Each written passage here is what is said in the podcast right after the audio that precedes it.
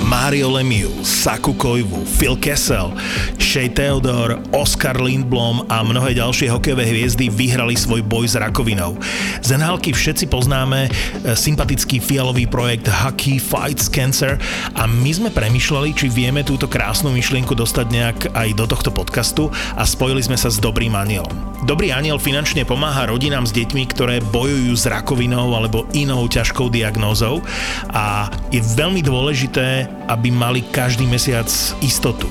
Aj z malých súm, ak sú pravidelné, sa pre tieto rodiny dokáže vyskladať príspevok, na ktorý sa vedia spolahnúť, že naozaj príde každý mesiac a že bude plus mínus v rovnakej výške, že za to vedia nakúpiť jedlo, zaplatiť účty, že budú mať za čo ísť na vyšetrenie. Ide o tú istotu, ktorú im my môžeme dať istotu, ktorá im odoberie veľký kusisko stresu zo života, e, ktorý nemajú jednoduchý. No a my, čo sme mali v živote šťastie, alebo máme šťastie v tejto chvíli, sme zdraví, naše deti sú zdravé a sme relatívne v pohode, im naozaj môžeme pomôcť. Veľmi pomôcť. Môžeme byť ich dobrými anielmi. Vyskúšajte si, aký je to pocit. Bude sa vám páčiť. www.dobrýaniel.sk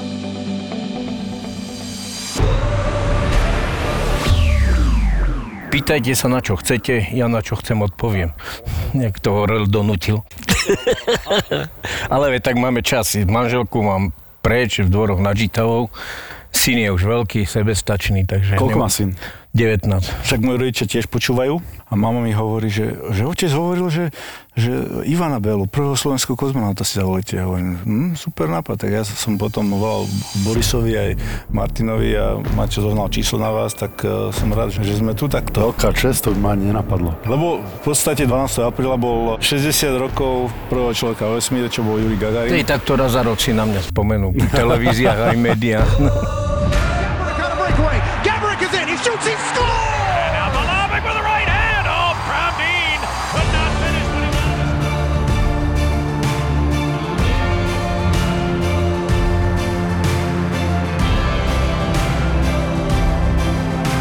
Boris Valábík a Majo Gáborík v podcaste Boris a Brambor. Boris.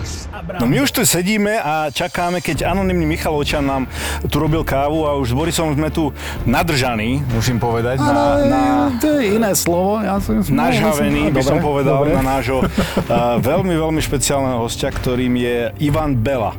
Uh, prvý slovenský kozmonaut, ktorý letel do vesmíru v roku 1999, ak sa nemýlim. Správne. Takže vítajte u nás eh, v našej, eh, našom podcaste Borisa Brambor. Neviem, či ste už zachytili, že existujeme, ale my vieme, že vy existujete a chceme sa vás popýtať strašne veľa otázok. Je to veľká čest v prvom rade, musím povedať. A nikdy by ma nenapadlo, že budem takto blízko človeku, ktorý... Mňa to fascinuje všetko na tom, takže budem sa pýtať veľmi veľa nezmyselných otázok a budem sa pýtať veľmi veľa otázok pravdepodobne, čo už ste počuli. Takže dopredu sa ospravedlňujem. Ale vítajte a je to veľká čest. Ďakujem veľmi pekne, vážim si vaše pozvanie, pretože som si zistil, že máte veľkú sledovanosť a e, rád sa podelím so svojimi skúsenostiami a so svojím životom s ľuďmi, ktorí vás sledujú. Môžem teda prvú otázku. Poď. A to nie je v scenári ani nič, mňa to len zaujíma. Čo tam je? Čo tam je? Lebo e, ja som počul, že keď človek sa dostane už mimo Zeme, tak je tam čierno. Čierno-čierna tma. Ale rovnako mi nejde do hlavy, že zo Zeme my vidíme hviezdy, tak jasné, ale z vesmíru už ich nie je vidieť. Tak je tam tma, alebo je tam oslnivá žiara? Obloha sa e, tvári modro len vďaka tomu, že našu Zem obklopuje atmosféra. Ano. A e, ten vzduch e, pri, pri prechode svetla cez tento vzduch, cez túto atmosféru e, sa barví do modra a taktiež aj odrazom od oceánov. E, už ako pilot, keď som lietal ako nadvokový pilot na stíhačkách typu MiG-21, sme lietali až do výšky 20 km a tam už bolo vidno, že tá modrá farba sa postupne mení na čiernu mm-hmm. a nebo nie je, vesmír nie je v žiadnom prípade e, modrý, ale je absolútne čierny, takú čiernu farbu som ešte nevidel.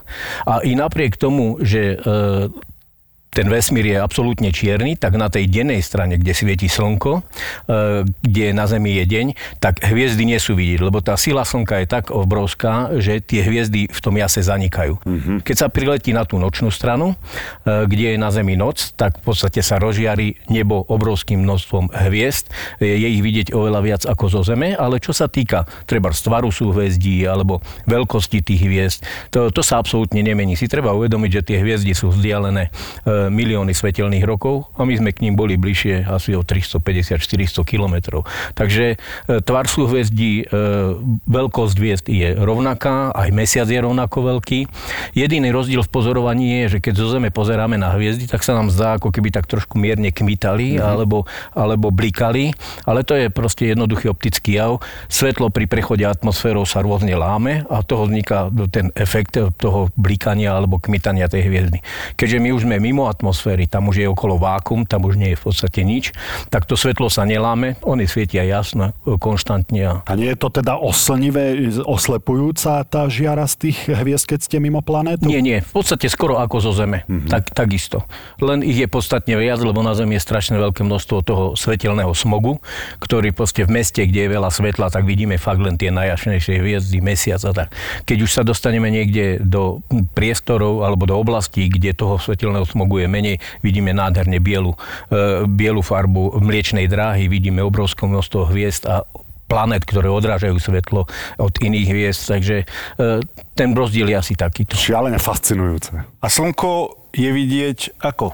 Tak ako zo Zeme, tak absolútne. Ako zo Zeme. Nič sa nemení vôbec. Nič sa nemení. A tu Zem, keď vidíte e, z tej 400 km výšky, predpokladám, to je vzdialenosť Mir, Áno? Áno, lietala na výške 350 až 400 km. A tu Zem ako vidíte? Vidíte, dokážete aj rozoznať? V podstate, čo vidíte z toho? Z tejto výšky Zem e, nie je žiadna modrá gulička, ako sa hovorí, pretože keď si predstavím, že e, priemer Zeme je okolo 12 600 km a my sme lietali 350 km nad povrchom, tak to je len jak šupka pomaranča alebo, uh-huh. k, alebo škrupina vajca. Takže plácali sme sa opticky kvázi tesne nad povrchom. Tak Takže je to ešte stále v tej výšky obrovská gula. Malú modrú guličku videli kozmonauti, ktorí leteli na mesiac, pretože tí boli tisícnásobne ďalej ako my, lebo mesiac je vzdialený okolo 350 tisíc kilometrov. A oni videli našu Zem tak, ako my vidíme mesiac. Ale z tej našej výšky, tých 350 km je ideálna vzdialenosť na to, že sa dajú pozorovať ešte relatívne detaily. Nádherne sú vidieť obrysy kontinentov, ako hrá e, zemský povrch, ale aj morský povrch rôznymi farbami, od tyrkisovej farby, kde sú tie pličiny a atoly až po tmavo modrú, až takmer čiernu, kde sú tie hlbočiny. Púšte hrajú všetkými farbami od zlatistého piesku do bordového až čierneho. E, závisí od toho, aké, aká je atmosféra. To znamená, či sú oblaky alebo nie sú oblaky a či je to priemyselná oblasť alebo je to menej e, oblasť menej postihnutá ľudskou činnosťou, pretože tie priemyselné oblasti, tam aj to pozorovanie je e, znepríjemné tým znečistením ovzdušia, že človek ako keby pozeral cez zahmlené sklo, tie farby nie sú také výrazné, kontúry nie sú také výrazné, človek ako keby pozeral cez nejakú záclnu alebo tak. E, keď sa použijú optické prístroje, treba nejaká kamera digitálna s približením alebo ďalekohľady, dajú sa rozoznať relatívne detaily. Ja som našiel Eiffelovú väžu v noci, tá svieti jak Vianočný stromček. Pyramídy sú nádherne vidieť. Dokonca pri návrate, keď sme čakali na bod zostupu, kedy sa spustia brzdiace motory, tak sme boli nad Tichým oceánom a som sa tak pozeral na tú obrovskú plochu, proste aj z tej výšky 350 km, je to taká plocha, že som nevidel pevninu, že sme, kam, som, kam oko dovidel videlo, bolo len more, bol, bol len oceán a našiel som tam loď. Musel to byť nejaký obrovský 300-metrový tanker a našiel som ho tak, že som uvidel ten šíp, jak rozráža vodu a šiel som a jak zrnko ríže také maličké, proste tá loď. Voľným okom som ju našiel. Boris Valábík a Majo Gáborík v podcaste Boris a Brambor. No a vlastne obežná dráha je v tej výške tých 350 km a tam sa pohybujete rýchlosťou, koľkokrát, e, za akú dobu obehnete Zem? Myslím, že to je... Tí kozmické telesa, ktoré obiehajú okolo Zeme, obiehajú e, tzv. prvou kozmickou rýchlosťou. Tie kozmické rýchlosti rozoznávame tri. Táto prvá do nám povolí e, odputať sa o Zeme a dostať sa na obežnú dráhu Zeme a táto rýchlosť zabezpečuje takmer kruhový oblet okolo Zeme. Tá rýchlosť je 7,9 km za sekundu, čo je v preposte nejakých 28 tisíc km za hodinu. Potom je druhá kozmická rýchlosť, rýchlosť. To leteli kozmonauti, ktorí leteli na mesiac, lebo tá umožňuje otrhnúť sa od gravitačného pola Zeme a letieť k iným planetám. A potom je ešte tretia kozmická rýchlosť. Tá umožňuje opustiť slnečnú sústavu, tá umožní otrhnúť sa od gravitačného pola Slnka a dostať sa do, mimo e, slnečnú sústavu. Tam sme ešte neboli. Tam uh, sú tam už niektoré, nejaké telesa, už telesa. sa dostali na hraničnú slnečnú Ale bez človeka. Bez, jednoznačne. Človek sa ešte, najďalej, čo sa dostal, tak to je mesiac. Uvažuje sa o Marse, ale najďalej, čo sa človek dostal, je mesiac. Nestalo sa vám, keď ste tam boli e, v tom vesmíre a videli ste Zem, aj keď nebola to malá, malé zrnko e, modré, ako ste hovorili, ale nezdali sa vám tie problémy pozemské také, že že nie ste zmenený človek, odkedy ste sa vrátili naspäť? Jednoznačne, na Zemi človek vníma tú Zem inak. Vnímajú tak, ako nás učia e, v školách v podstate. Zem je rozdelená hranicami na jednotlivé štáty. E, ľudia sa delia podľa náboženského význania, podľa farby pleti, podľa všetkého. Keď človek pozrie na tú Zem z tej výšky, tak vidí to ako jednoliatú gulu, v podstate jeden celok, kde nie sú ohraničené hranice, kde neroznať farbu pleti. E, človek zmení názor, pretože učia ho, že atmosféra siaha do výšky 100-120 km. Človek si povie, že to je vzduchu toľko, veď to mám, môžeme robiť, čo chceme. Ale keď človek letí na to zemou a vidí tú gulu a nad ňou taký tenulý lilinky, keď vychádza slnko, len taká tenulý linka stužka tej atmosféry, tých 100 km je nič, keď si vezmeme 12,5 tisíc km, 100 km fakt len taká škrupinka. A keď si predstavíme, že toto nás drží pri živote, že nás chráni pred kozmickým žiarením, umožňuje nám dýchať, e, v podstate e, a plní ďalšie iné funkcie, ktoré zabezpečili to, že táto planéta je obyvateľná. Tedy si človek uvedomí, že tá Zem je síce obrovská, ale v porovnaní s celým vesmírom je to proste len zrnko, zrnko piesku v pušti a je veľmi zraniteľná. To musí byť ozaj zážitok a asi aj je, teda určite je na celý život vidieť tú zem z inej perspektívy, aj to, že to zmení tomu človeku úplne ten pohľad na to, že čo je dôležité asi, lebo tak my tu také bežné veci robíme a potom človek si odletí mimo planétu a pozrie sa na to z tej perspektívy, že čo vy tam riešite? Za hlúposti na tom, na tom, na tom malom telese. Ale vrátim sa k tomu, lebo prvýkrát, keď ma to napadlo, ja som sa bol kúpať eh, v oceáne v noci. A ja keď som sa obzrel, mňa prepadol až, až taká panika, že tam bolo čierno, čierna tma, nič za mnou, len oceán a tma. Keď som sa pozrel dopredu, tak áno, videl som tam osvetlené, bolo v pohode, ale obzrel som sa dozadu a až, až ma panika chytala z tej čierno-čiernej. Vy ste nemali nič také? Ktorú stranu ste mali radšej? Tú odvrátenú od slnka alebo tú osvetlenú? Človek nemal e, čas nejak vnímať tieto rozdiely, uvedomoval si. E, pri týchto krátkodobých letoch je to špecifika taká, že človek tam pracuje ako robot. Tej práce je tam naprogramované mm-hmm. veľa a času je málo. Za tých 8 dní a z toho 6 dní na stanici, kde sa vykonávajú rôzne experimenty a tak ďalej, tak sa chce toho stihnúť e, čo najviac. Človek e, dostane vždycky večer radiogramu, kde mu na sekundy rozdelia program, kedy stáva, kedy raňajkuje, kedy vykonáva hygienu, kedy aký experiment začať, kedy ukončiť, kedy čo zapnúť, kedy čo vypnúť a človek proste mal na rukách len niekoľko hodín hodiniek, ktorými sa riadi, pretože biologické hodiny absolútne prestanú fungovať. Na Zemi sme zvyknutí e, žiť v určitých cykloch, cez, deň je svetlo, viem, že fungujem, v noci je tma, spám, spím a ten organizmus je to na, na to privyknutý. Kdežto v tom vesmíre jeden oblet pri tej prvej kozmickej rýchlosti okolo Zeme trvá 90 minút, hodinu a pol.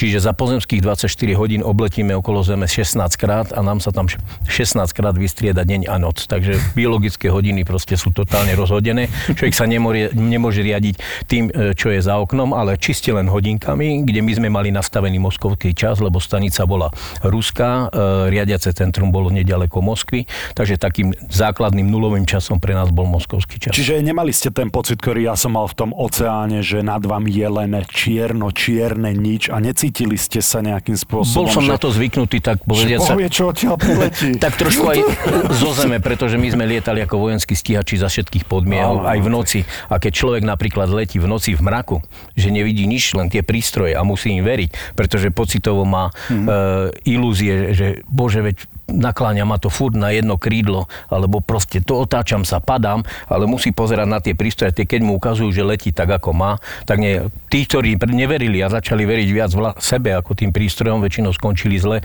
že podvedome, stačí, že jeden popruh je viac utiahnutý ako druhý a človek má pocit, že to lietadlo zatáča niekam. Ono v skutočnosti nezatáča, len ten popruh ho tlačí a on keď sa to snaží vyrovnať, vyrovnať a sa dostane do nejakej nezvyklej polohy a skončí na zemi. Takže. A koľko ste spali za ten čas? Akože tam je presne alebo... E, e, režim odpočinku a režim práce. Je tam na zemi tým psychológov, ktorí hlavne u dlhodobých letov denodene monitorujú tú posádku tým, že s nimi rozprávajú a na základe ich reakcií na ktoré, niektoré podnety, nevedomé reakcie, proste zistia, či sú preťažení, alebo sú v pohode, alebo tak. Dajú im nejaký úkon, že spravte toto a toto a po 30 minútach im povedia, spravte toto a toto. povie, ale to už máme spravené, tak je pohoda. pohoda. A keď povie, čo, to už sme robili, čo chcete zase, mm-hmm. tak už vedia, že tam niečo nie je v poriadku mm-hmm. a podľa toho im prispôsobujú ten denný, denný režim. U nás to bolo iné, u tých 8 dní v podstate tam nie je čas odložiť to o deň alebo niečo, lebo... Takže 6 hodín, 7 hodín proste ako... Ja som spával zhruba prvý deň e, po tých dvoch dňoch, keď sme prileteli na starnicu Mir, tam som, tam som spal dva dní, vtedy bol proces taký, že od štartu do spojenia s orbitálnym komplexom to trvalo dva dní, ale tieto dva dní sa skoro nespí. Tam je ten spánok pretrhávaný, pretože neustále sa manévruje a robí sa niečo, až kým sa nespojí, tak prvú noc som spal nejakých 6, možno 8 hodín, ale potom som spával zhruba tak 3-3,5 hodiny, pretože e, ten čas vyhradený, ktorý bol na to, čo máme robiť, nestačil a museli mm. sme si ukrajovať zo spánku a aj tak človeku sa veľmi nechce spať, lebo si to chce užiť. V podstate mm. e, ten čas, ktorý nebol vyhradený na experimenty, v podstate sme robili veci mimo, boli, pečiatkovali sme rôzne obálky, ktoré nám tam dali ako nejakí zberatelia, pretože tie razitka sú mm. unikátne, lebo tie Hodnotné. neboli nikde inde, len na stanici a tak ďalej. A vaša úloha bola aká?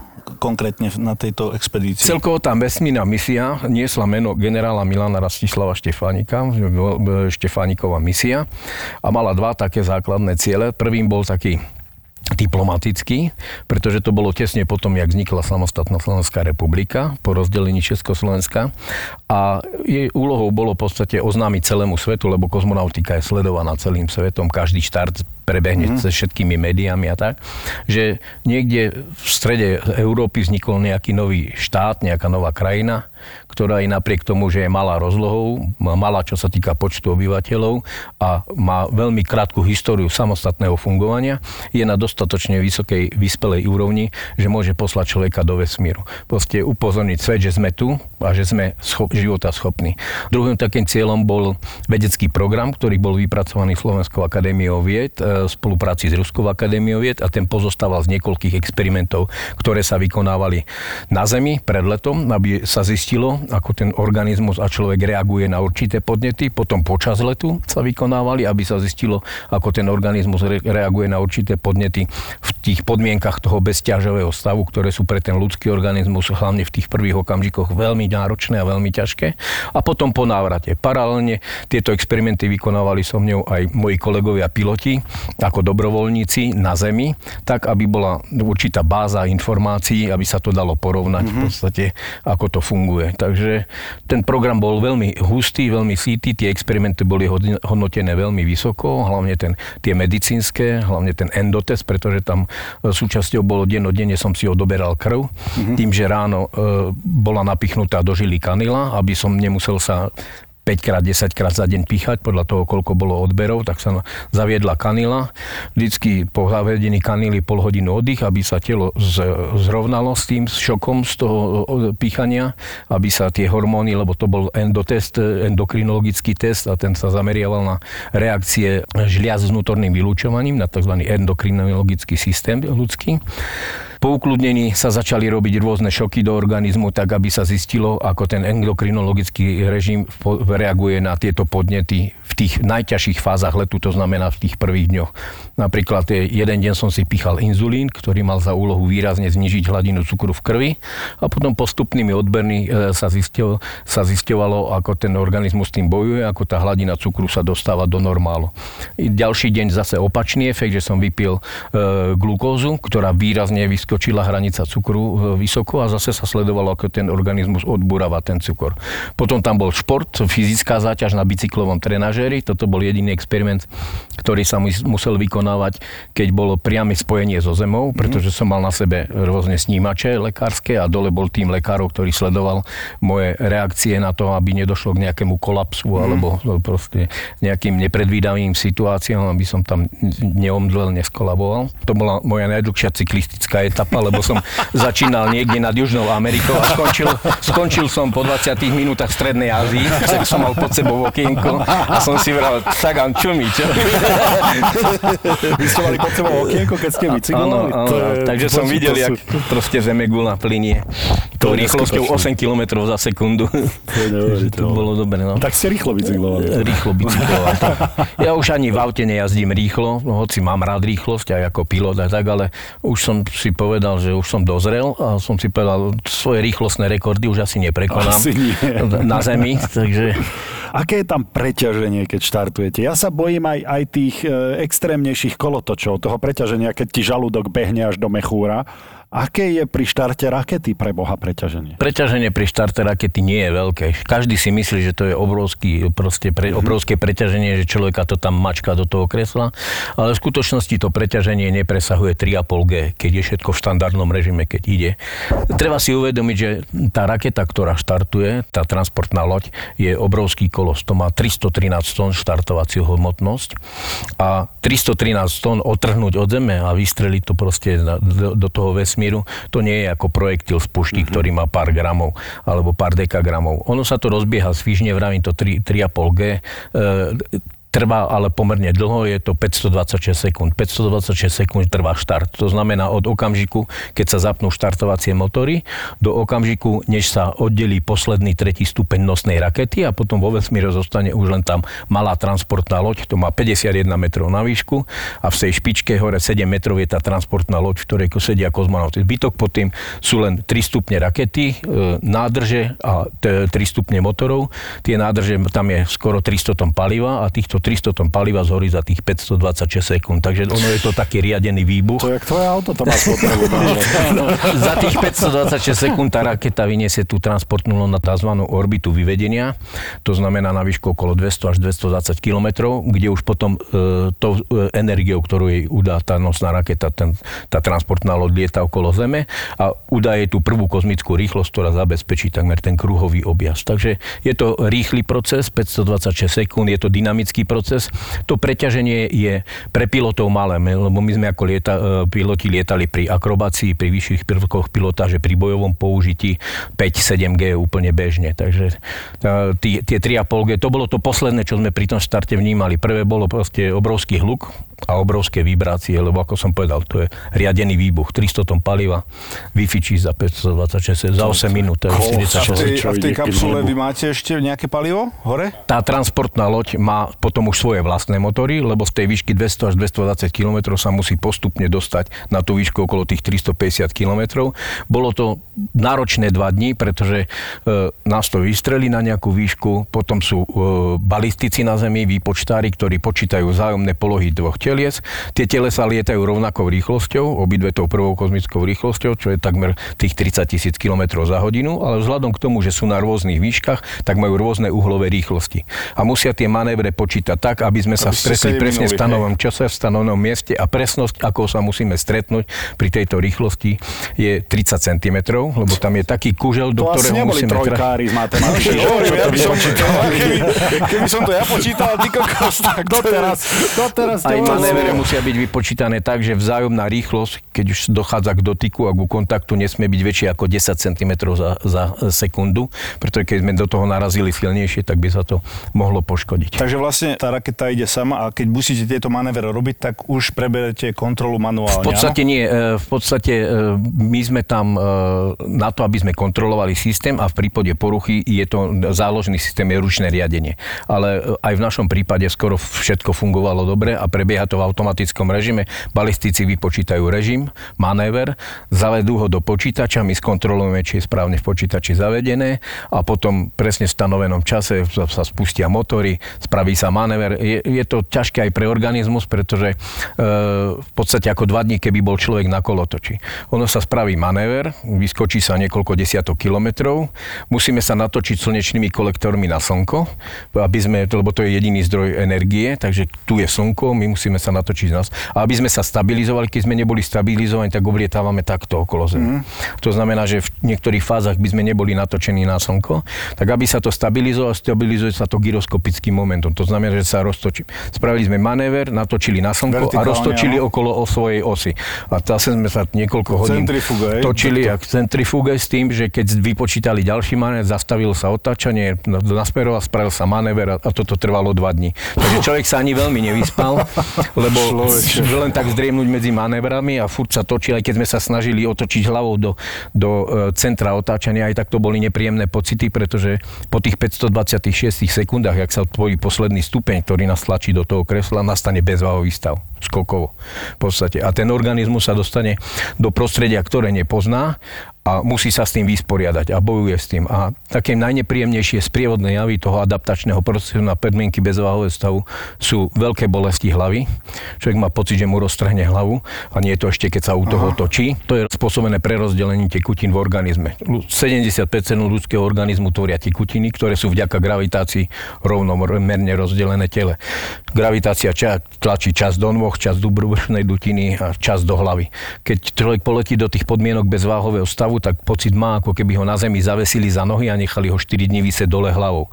Je to možné pozorovať ten tlak krvi do hlavy aj vizuálne, že kozmonauti majú také napuchnuté tváre, aj sa im zmení trošku hlas, lebo všetky meké časti ako špongia sú napité vodou a trvá to asi tak 3-4 dní, než sa tá prebytočná voda dostane z organizmu, či už vypotením, vydýchaním, vymočením a než sa ten vnútorný tlak prispôsobí tým podmienkam. Aj keď pred štartom sa robia opatrenia, že kozmonauti sa odvodňujú, málo pijú, idú ešte do sávny, ale zase nemôžu veľmi, lebo aby nešli do krčov. Mm. Lebo v tej rakete je veľmi málo miesta, tam sa sedí tak tzv. embryonálnej polohe, to znamená, že pety skoro úplne pod zadkom, kolena takmer na hrudi, lebo hneď tu je prístrojová doska, sedia tam traja takto vedľa seba ako v tomto kresle, že keď, že keď jeden takto roztiahne e, ten stredný ruky, tak je od okienka k okienku, pretože a to dva dní takto ste priputaní? Asi alebo... 7 hodín sme takto priputaní a potom sa dá rozopnúť s tým, že sa môžeme trošku vystrieť, lebo nad hlavou trošičku miesta je a ešte je tam tzv. bytový odsek, kde vezieme materiál, taký nákladový odsek, kde sa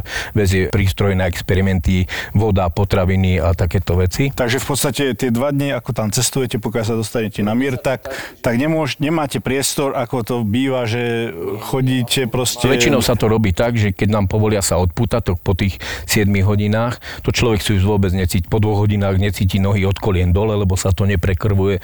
Po ďalších dvoch hodinách už sa necíti od pasu dole. A potom je drevený ako rebrík v podstate. Keď sa rozopne, tak musí silou proste vystierať nohy jo, takto, aby sa našponoval. A robí sa tak, že dvaja kozmonauti idú do toho bytového odseku a takto vedľa seba, že sú vystretí. Takto, lebo tam viac miesta nie je. A veliteľ takto cez sedačky sa to vystrete, proste, aby trošku vystrel údy. Človeče. A to, teraz ma ako zaujíma, prečo ste to spravili?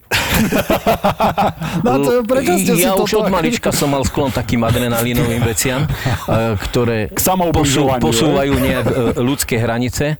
A ja som poviem úprimne, asi ne, nevedel som, do čoho idem. Veď u nás o tej kozmonautike až toľko sa nehovorilo, len keď niečo odštartovalo, keď niekto poletel do vesmíru. Aj o stanici Mir sme v podstate vedeli len vtedy, keď sa tam niečo stalo, že tam bol požiar, že zrážka s transportnou loďou, že im skoro ušiel vzduch a takéto veci. A tak človek bol taký dosť nesvoj, ale potom som zistil, že prežiť sa tam dá. A čo tomu predchádzalo v podstate? Samozrejme ste bol vojenský pilot a potom ste si povedali, dobre, chcem byť kozmonaut a museli ste si prejsť všelijakými tréningami, aby ste sa dostali do nejakej užšej skupiny e, ľudí, ktorí chcú ísť do vesmíru, alebo... Áno, lebo my sa bavíme často o NHL, o konkurencii v NHL, ale byť kozmonautom to je trošku iná konkurencia. Tak čo, aký proces tomu? To, že sa Slovensko rozhodlo, že bude mať kozmonauta, to, je, to bol návrh ruskej strany, pretože Rusko e, dlhovalo Slovensku veľké peniaze a nemalo ako to splácať. V tom období, v tých 97-8, bolo Rusko vo veľkej kríze ekonomickej a nemalo ani tovary, ani služby, ani nič, čím by to mohlo splácať, tak navrhlo, že 20 miliónov z tohto dlhu sa odpíše tým, že pripravia Slováka na let do vesmíru. E, potom to zobralo veľmi rýchly spád, pretože e, dlho sa rozhodovalo. Keď sa rozhodlo, tak zostalo asi rok e, proste do štartu, lebo štart bol naplánovaný na február roku 99. Preto sa rozhodlo, že do konkurzu sa môžu prihlásiť vojenskí stíhací piloti s klasifikáciou tzv. LA1, to znamená tá najvyššia nadzvukový stíhací piloti, pretože bol predpoklad, že niekto z nás bude splňať tie prísne požiadavky, ktoré boli kladené na človeka, ktorý by mal prejsť výcvikom a absolvovať ten let do vesmíru. E- Prečo piloti? Lebo môžem povedať na svojom vlastnom príklade, keď som končil už neexistujúce vojenské gymnázium v Banskej Bystrici, tak sa rozhodovalo, čo ďalej. Buď výšková bigoš, alebo proste pilot. Tak vrajím, pilot jednoznačne, že tak nebudem niekde e, ako bigoš tam šlapať blato a tak. A so mňou sa takto rozhodlo 55 mojich spolužiakov. 55 chalanov nás išlo do Ústavu leteckého zdravotníctva v Prahe, kde sme absolvovali asi trojtýžňové proste náročné testy, už zdravotné, fyzické, psychologické a neviem aké. A e, po tých e, troch týždňoch e, sme zistili, že v podstate z tých 55 prešli len piati a z toho len dvaja na nadzvuk. Tie traja len na podzvuk, to znamená buď vrtulníky, alebo dopravné, alebo bitevné letectvo. Takže už tu je vidieť, že to si to bolo husté. Ďalej, náš zdravotný stav bol dlhodobo monitorovaný. Pravidelne ako piloti chodili každý rok na e, veľmi intenzívne lekárske prehliadky a fyzické a psychologické testy. Takže bol predpoklad, že počas toho roku nedojde k skokovo k zmene toho zdravotného stavu. Keď 15 rokov predtým som zdravý, tak... Vy ste dobrý genetický materiál, že? Ako tak húrny chlapec, vyrastajúci na, dedi, na dedine. Ten okruh kandidátov sa postupne zužoval. Zrengenovali nás od hlavy po pety, aby zistili proste aj, čo je vnútri. Samozrejme in, uh, vysvetrenia ultrazvukom a neviem čím všetkým, aby aj vnútri zistili, či sme takí zdraví, ako to na vonok sa javí keď sme skončili, tak povedali, že rengenu by sme sa mali vyhýbať aspoň 5 rokov, že sme dostali na 5 rokov dopredu dávku rengenového žiarenia. Robili sme napríklad testovanie v potlakovej komore. Ako piloti sme to poznali, ale bolo to niečo pre nás nové, lebo sme nás zavreli do tlakovej komory, vysali z nej vzduch tak, aby ten tlak a hustota vzduchu bola taká ako v výške 7,5 km, čo je v podstate 500 metrov pod hranicou prežitia. A e, tam sme si museli zložiť kyslíkové masky a len v tom vriedkom vzduchu, aký je na výške zhruba 7,5 km, sme riešili matematické príklady. Každý dostal dosku so sebou, tušku a tam mal, opticky sa to zdalo ako jednoduché príklady, ako je 3x6 deleno 2 plus 4 deleno 3x2 a hey, takto. Hey, a na, na, každý riadok, na každý riadok mal presne stanovený limit, že píplo začne počítať, píplo skončiť. Píplo začne počítať. Niektorí tam išli ako kalkulačky, tak už po polovici režimu už mali vypočítané, ale po 5 minútach už odpadávali proste bez mm-hmm. kyslíka. My sme tam šli, neviem, traja či koľky sme dokončili v tej várke, že sme počítali až do konca. V podstate povedali, že dobre, stačí. A koľko ste tam boli v tej komore? My sme nevnímali čas, ani hodinky sme nemali, proste to bolo riadené. Vytiahli mm-hmm. nás, zalahlo v ušiach prefúknuť, dali nám tacky a počítajte. Do nás pichali nejaké látky, mierne radioaktívne a potom sme sedeli pri nejakých prístrojoch a sledovali, ako to v tom organizme chodí, kade a za akú dobu sa to z toho tela vylúči, ako sa ten, ten organizmus je vysporiadať. A tak, vrajím. No ten kruh kandidátov sa zužoval a sme nakoniec zostali štyria a my sme vycestovali priamo do hviezdneho mestečka, to je asi 40 km od Moskvy a v tom hviezdnom mestečku sa nachádza Centrum prípravy kozmonautov, ktoré ešte aj v tej dobe bolo pomerne utajované, ani na mapách sa riadne nenachádzalo. Bol to samostatne fungujúci objekt, ani nie objekt, ale mestečko, kde už do samotného mestečka sa človek dostal len na špeciálne povolenie na vstupku, lebo tam vojaci chránili bránu vstupnú a tak. V tom mestečku bývali len kozmonauti, inštruktori, vedci, tí lekári, ktorí sa podielali na, konkrétne na tej príprave kozmonautov a ich rodinní príslušníci. Vnútri sa nachádzalo ešte oplotenejšie, stráženejšie, priamo už tie centrum, kde sa nachádzali trenažéry, centrifúga, vestibulárne kresla, obrovský bazén, v ktorom sa nacvičoval, e, nacvičovala činnosť vo vesmíre a tak ďalej. Koľko papierov ste museli podpísať, aby ste sa tam dostali? Koľko močanlivosti? Našťa, našťastie nie. Už v tom čase sa to začínalo otvárať, pretože si pamätám, že sme cvičili v trenažéroch, sedeli v trenažéroch a počuli sme za sebou nejaký šum a sme pozreli a už tam chodili ako zájazdy, ako tu, buď turisti, alebo exkurzie zo škôl, mm. chodili mm. sa pozrieť a mm. ako tam kozmonauti žijú, ako sa pripravujú a tak všetko. A tam tak. ste koľko boli v tejto? Samotná príprava, čistý čas bol asi 11 mesiacov. No celkovo začali 11 mesiacov od, od ten výber a v tom hviezdom mestečku, to ste sa tam asi presunuli koľko? To sme sa tam presunuli presne 23. marca 1998 a čistý čas prípravy asi 11 mesiacov. Ono sa to môže zdať veľa, ale v skutočnosti je to veľmi málo času na to, čo tam musia tí kozmonauti zvládnuť, pretože bežne ruskí kozmonauti sa pripravujú e, v trvaní zhruba 3 až 5 rokov.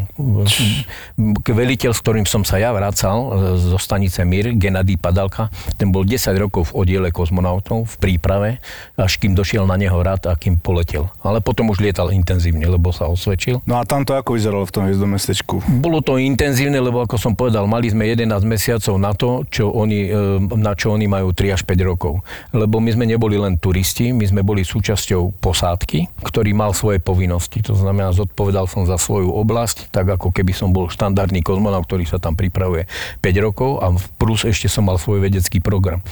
Tú prípravu môžeme rozdeliť do niekoľkých takých základných oblastí. V prvom rade je to teoretická príprava. To je obrovské množstvo e, vecí, ktoré nejakým spôsobom súvisia s kozmonautikou, čo musia kozmonauti zvládnuť. Čiže to teória lietania kozmických telies, kozmická navigácia, e, obrovské množstvo technických predmetov, lebo kozmonauti musia dokonale e, vedieť konštrukciu, fungovanie tej transportnej lode, ktorá ich má doviesť do vesmíru a vrátiť naspäť, a aj samotného orbitálneho komplexu, kde žijú, pretože akýkoľvek technický problém musia byť schopní riešiť sami, preto to nie je jak na Zemi. No pokazil sa mi televízor, tak pošlite niekoho.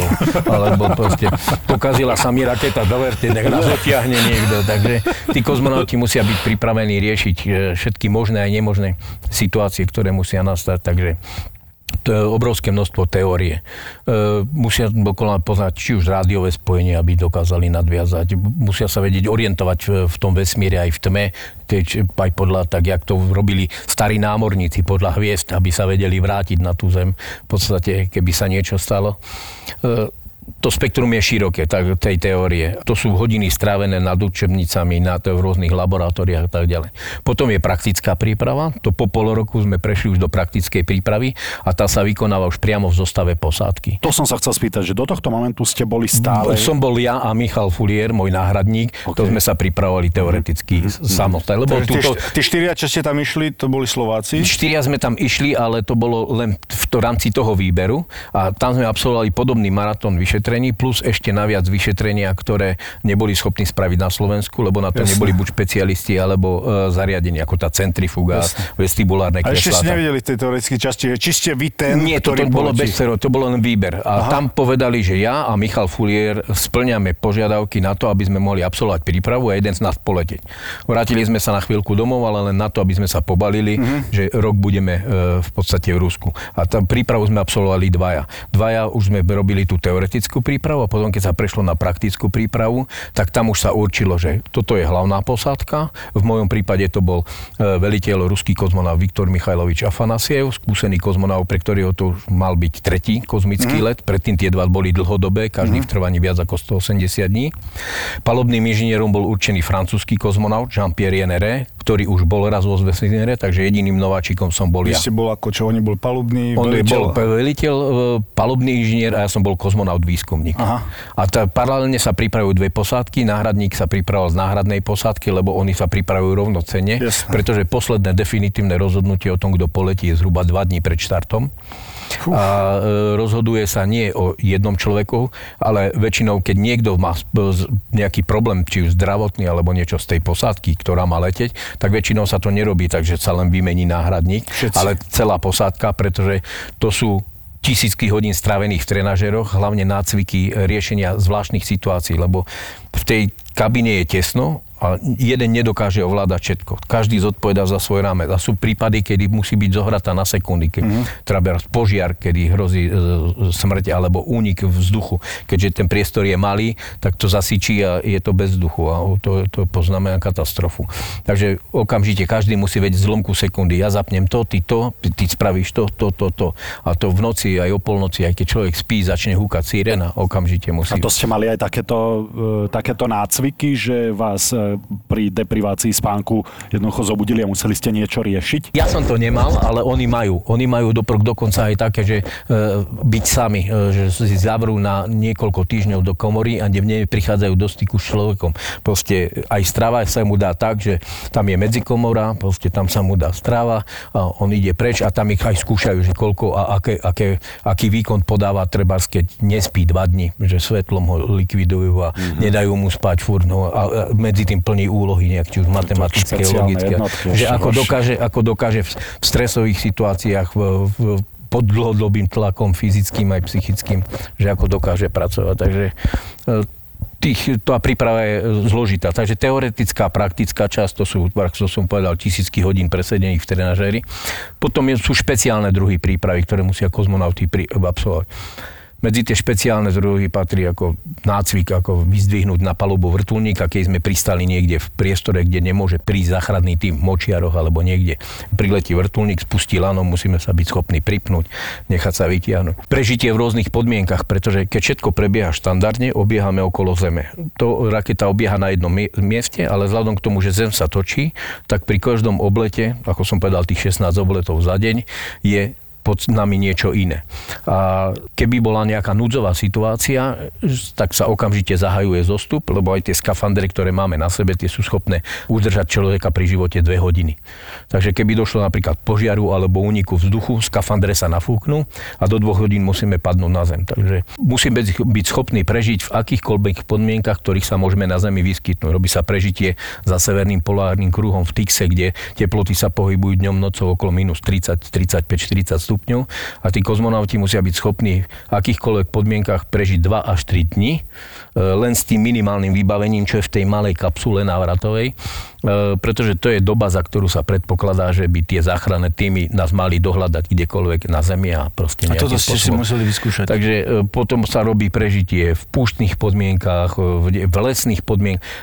Najnáročnejšie, jedno z najnáročnejších je prežitie na vode napríklad. 70% zemského povrchu tvoria moria a oceány, takže pravdepodobnosť pristatia na vodnú hladinu je veľká. A to ste si aj museli reálne vyskúšať? Vyskúšali sme to ešte vtedy e, na Kryme, sme to cvičili, tam mali Rusi základňu námornú, aj majú, ale vtedy to ešte bolo, e, ešte boli kamaráti s Ukrajincami. tak tam sme cvičili priamo v Čiernom mori. Normálne tá kapsula návratová má, je tak urobená, že má schopnosť plávať. Ale v prípade, že dojde k nejakej poruche, otvoria sa nejaké ventily alebo vl- silné vlnobytie, začne do toho tiec voda, tak kozmonauti z toho musia vyskakať. Keď je to niekde v teplej vode, tak je pohode také banány pod, pod pažami sa mm. nafúknú a len sa musíme zopnúť e, karabinkami, aby nás to nerozdulo každého inde, aby sme boli pohromade.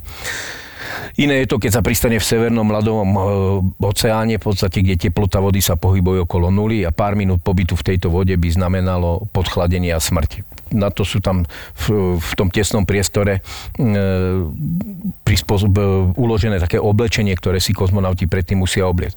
Už len vyzlieť samotný skafander v tom tesnom priestore, ako som povedal, mm. že mhm. takto traja vedľa seba namačkaný, tak je zložité, že najskôr si rozšňurujem ten skafander, lebo to sa oblieka cez brucho, tu si spravím taký otvor, potom si ten jeden kozmonaut musí sadnúť tomu druhému na kolena, aby ten tretí mal aspoň kde si takto ruku vytiahnuť, mu stiahnu najskôr do polpása, potom druhý do polpása, tre, potom sa vyzlečie celý, potom sa oblieka niečo ako tepláková súprava v tom tesnom priestore, potom sa na to musí obliecť niečo ako oteplovacia súprava, čo sa nosí v zime na, na lyže, aby bola tepelná mm-hmm. izola a na to najhoršie, čo je, sa musí obliecť no, suchý neopren proste.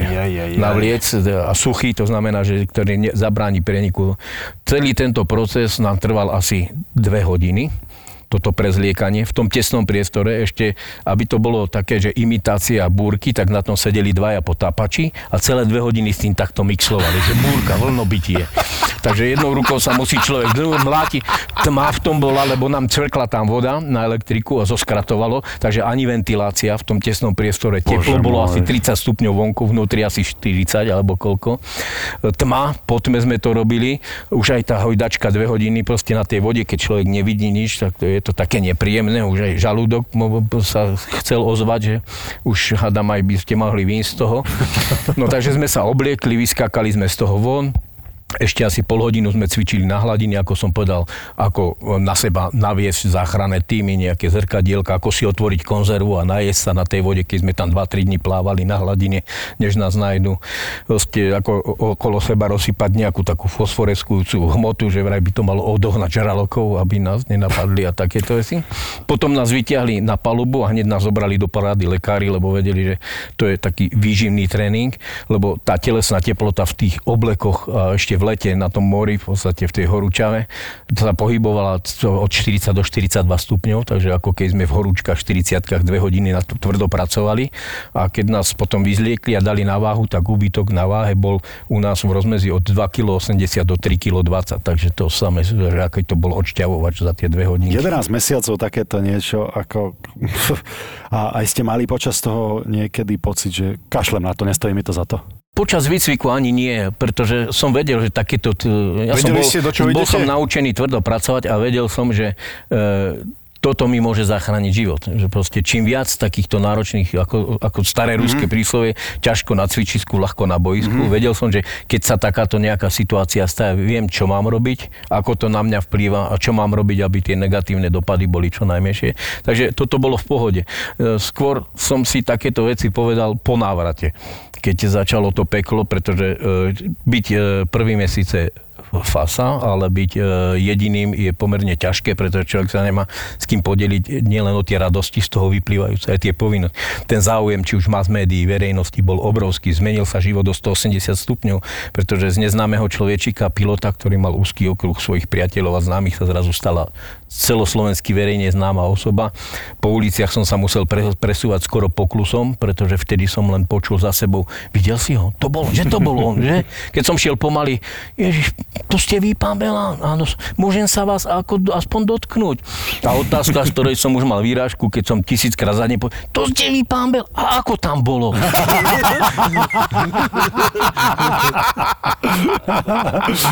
ako tam bolo? Skúste mi to tak v 20 sekundách opísať, že ako tam bolo. Takže keď som sa pozrel ale rýchlo som počul, že to bolo on, že to bolo on, že to bolo on. Hovorím, áno, bol som to ja. A ešte také paradoxy, že keď som e, pristal a vrátil som sa, tak som začal pracovať naspäť na ministerstve obrany, ale predtým som bol ako vojenský letec v Malackách a tam som mal aj byt tak som dochádzal, lebo som nemal ani auto, ani nič vtedy ešte, tak e, ešte niekoľko týždňov, že pár korún som si ušetril, a ešte som vybavoval si požičku, aby som si mohol kúpiť oktávku, tak som ešte pár týždňov chodil vlakom ráno, normálne o 6, do, lebo všetci si mysleli, dostane auto, sekretárku, vodiča, No služobné tak auto. znie to tak čudne, že vrátili ste sa na zem a chodili ste vlakom. a Nebudem vlakom a tí ľudia, to bolo také, som tam v riflovej bunde, v rifloch s kufríkom alebo s taškou len tak stál navtlačený v osobáku ráno do Bratislavy a pozri sa, ten vyzerá jak ten kozmonaut. Čo ti šije, čo by tu ten Čo by robil? to ten... ten má ola, kde už 12 limuzín. A ja som sa tak tiško usmieval. No. Veď už počas môjho letu už rodina pocitila ten masmediálny tlak, keď u mňa v rodnom dome, v podstate v Dolnej Lehote, kde žili rodičia, tak e, plný dom bol novinárov, ktorí proste čakali a sledovali a že budú fotiť a filmovať reakcie rodičov a tak. No a mama miesto toho, aby sa pozerala, čo sa deje, tak behala kuchyňa chlebičky a do, ne, kávička a tak a potom, keď som odštartoval, tak do, ňou- do kuchyni za ňou pri... A aké, aké máte pocity? No, už je hore? Takže to bolo také. No. Boris a Brambor. Keď ste sa vlastne dozvedeli, že teda ste to vy, ten e, jediný, čo teda pôjdete, samozrejme, že ešte e, tam dva dní pred štartom teda vám oznámili až vtedy, že idete hore. Pol roka predtým som sa dozvedel, že by som mohol leteť, pretože vtedy sa rozhodlo, kto sa bude pripravať v posádke číslo 1, ktorá je určená mm-hmm. na let, a kto ako náhradník. To už bol taký posledný krok, že ak sa nič mimoriadne nestane, tak Mhm. by som mal leteť. A ako som povedal, potom to definitívne rozhodnutie je zhruba dva dní pred štartom, ale tam už sa, nepo, to by musel si niekto zlomiť nohu alebo Mhm. niečo, nejaká výroza niekoho napadnúť a tak. Čo bolo najťažšie? To by, a to, lebo z tohto... Pomerne ste ťažké nácvik, nácviky aj pre mňa boli, a hoci som bol pilot, napríklad nácvik bezváhového stavu. Samozrejme to nepočítam toto obrovské množstvo teórie, ktoré bolo, pretože človek vyšiel do úplne neznámeho pr- prostredia. Problém bol aj jazyk zo začiatku. Sice ja som generácia, ktorá e, mala ruský jazyk ako povinný ešte v škole, ale vieme, ako v škole sa učilo vtedy. A aj tak to bola taká kuchynská ruština, že ako sa máte, svonku svieti slniečko a takéto veci. A keď sme prišli tam a keď nám začali diktovať napríklad na teórii lietania kozmických telies, začal, no píšte si, DV padete. A hovorím, to čo sme niekde na kurze tanca, DV padete, padete, a, čo, čo, a nakoniec vyšli to, že to je len derivácia rýchlosti, lomeno derivácia času. A proste tej, trvalo nám asi 2-3 mesiace, než sme sa dostali do tej terminológie a než sme sa už potom orientovali v potom čo, lebo oni vedeli len po rusky a všetko prebiehalo v ruštine kompletne celá príprava. To, tie nácviky to sa robili bez, na bezváhový stav v takom špeciálne upratvenom veľkom štvormotorovom dopravnom lietadle Il-76, ktoré mali upravený palivový systém a robilo špeciálne manévre. Z výšky 9 km to pustilo strmhlav dole pod uhlom asi 45 stupňov a pri maximálnej rýchlosti na výške asi 6 km to natiahol do stúpania 45 stupňov, e, rozbehol to v priamom smere do toho stúpania a pri presne stanovenej rýchlosti mierne potlačil. My sme sedeli na podlahe a to ako keď kameň človek hodí do výšky. On chvíľu letí, až kým nestratí rýchlosť a potom začne padať. A oni presne tento manéver vedeli, boli skvelí piloti vymanévrovať. A my, keďže sme boli v uzavretom priestore, tak sme proste natiahli to, nás to pritlačilo a potom zrazu hup, a podlaha nám zmizla po, pod zadkom a začali sme sa voľne vznášať priestore. A koľko toto A trvalo to asi 25 až 28 sekúnd. Potom sa rozsvietilo oranžové svetlo, že pozor, budeme vyberať a vtedy človek musel zase sa prilepiť na zem, lebo keď bol človek na, meter nad zemou, vysel a on zatiahol dvomi gečkami zase do preťaženia, tak v podstate do vás takto narazil. A to bola rana jak svinia. Čiže vy ste nemali pocit, že padáte v tom Nie, lietadle? absolútne. My sme boli v uzavretej, to nie je ako keď parašutista vyskočí, že cíti od vzduchu. My sme boli v uzavretej banke, ktorá sa hýbala s nami. Takže my sme proste cítili, ak sa v- lietadlo proste odputalo z podzadku a voľne sme sa vznášali A čo ste priestor. robili počasí? Čo ste mali ste niečo robiť? Prvé, prvé, nejaké? prvé nácviky boli len na to, že sme mali na sebe lekárskú aparatúru, ktoré snímali, ako ten organizmus reaguje. Či nedochádza nejak skokovo zvýšenie tepu, alebo nejaký nárastu tlaku, alebo niečo, čo proste ten organizmus nezvláda.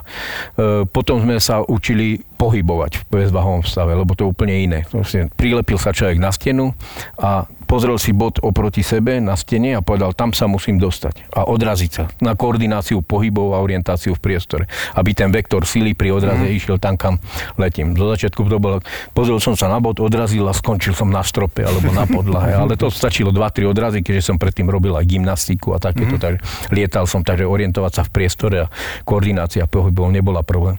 Keď zistili, že nám to funguje, len zase sa odha- odhadnú tú silu, pretože keď som sa odrazil málo, ten odpor vzduchu určitý je a zostal som vysieť niekde v strede lietadla, tak musel niekto priletieť a pricapiť ma na podlahu, aby proste do mňa to lietadlo nenarazilo pri vyberaní. Keď som sa odrazil silno, tak tomu zase samozrejme odpovedala tá rana oproti na stene, takže sa tam človek pricapil ako mucha.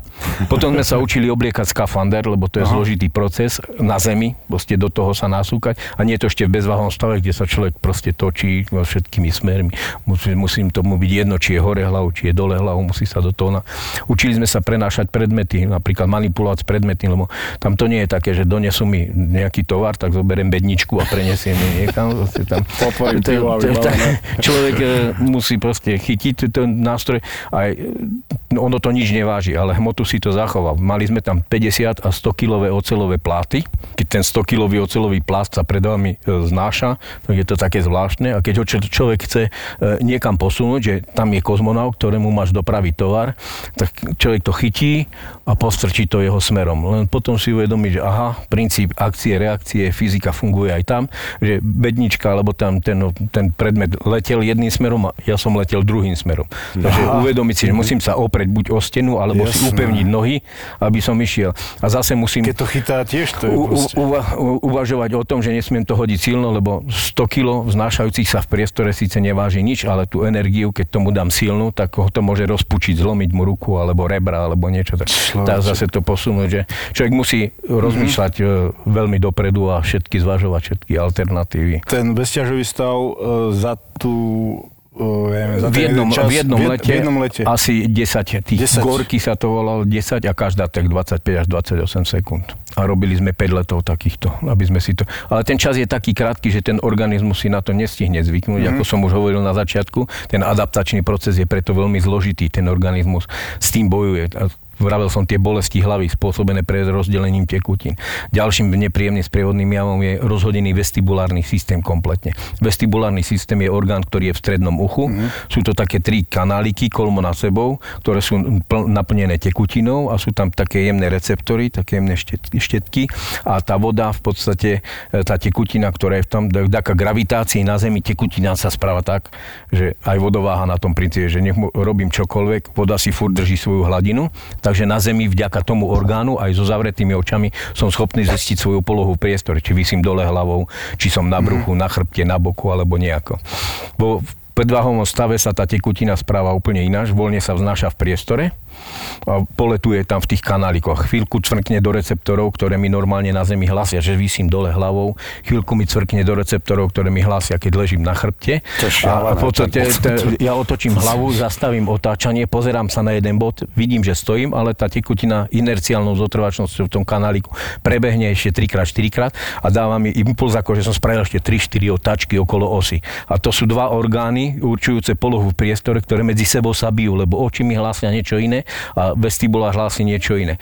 A to môže byť sprevádzané proste problémami s orientáciou, niekoho až nevoľnosti, ako na kolotoči, keď ste, alebo na nejakej Je to pripomína, lebo tak toto niečo je aj s tým, že keď ste v aute, Veď z toho asi ľuďom býva zle, že sa začítajú. Nepozerajú sa na cestu. No. oko im hlási, že sú v stabilizovanej polohe, ale práve tento Vestibulár reaguje na tie podnety na v tom aute, na to kolísanie. Čiže toto krát tisíci, to viem predstaviť, že taký pocit... je to nepre, lebo to trvá dlho. V podstate nie, v aute to je len tak, že uh, za a, sa na cestu a, a, a tam to trvá 24 hodín denne. Oh. Ďalším nepríjemným jamom je tam vysoký hluk na tej stanici napríklad, na čo si musí človek ano? zvyknúť. Tá hlučnosť na stanici sa pohybovala v rozmedzi 70 až 90 decibelov nepretržite 24 hodín A čo, čo tam vytvára ten hluk? Čo to je? Čo to je, to je ten znamená, hluk je ste, spôsobený... Keď to porovnáte, ja neviem, ste v nejakom...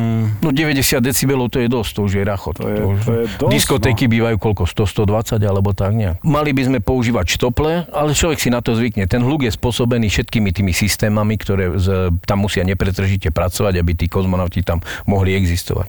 E, je to veľmi tesný priestor, to znamená, kozmonauti veľmi rýchlo vydýchajú kyslík. Takže 24 hodín musí pracovať systém, ktorý vytvára mm-hmm. kyslík a dodáva do systému. 24 hodín musí ten vzduch sa odsávať a filtrovať, preto je človek vydýchaním, vypotením, elektrické zariadenie, keď pracujú, tak vylúčujú zo seba jedy.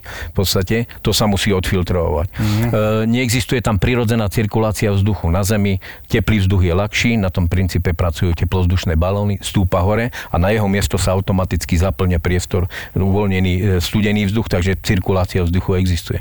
Tam neexistuje ľahší, ťažší, takže kozmonaut by si mohol vydýchať vzduch sám okolo seba, sám seba udusiť. Takže nepretržite 24 hodín, tam je systém ventilátorov, ktoré vytvárajú umelý prievan a miešajú ten vzduch.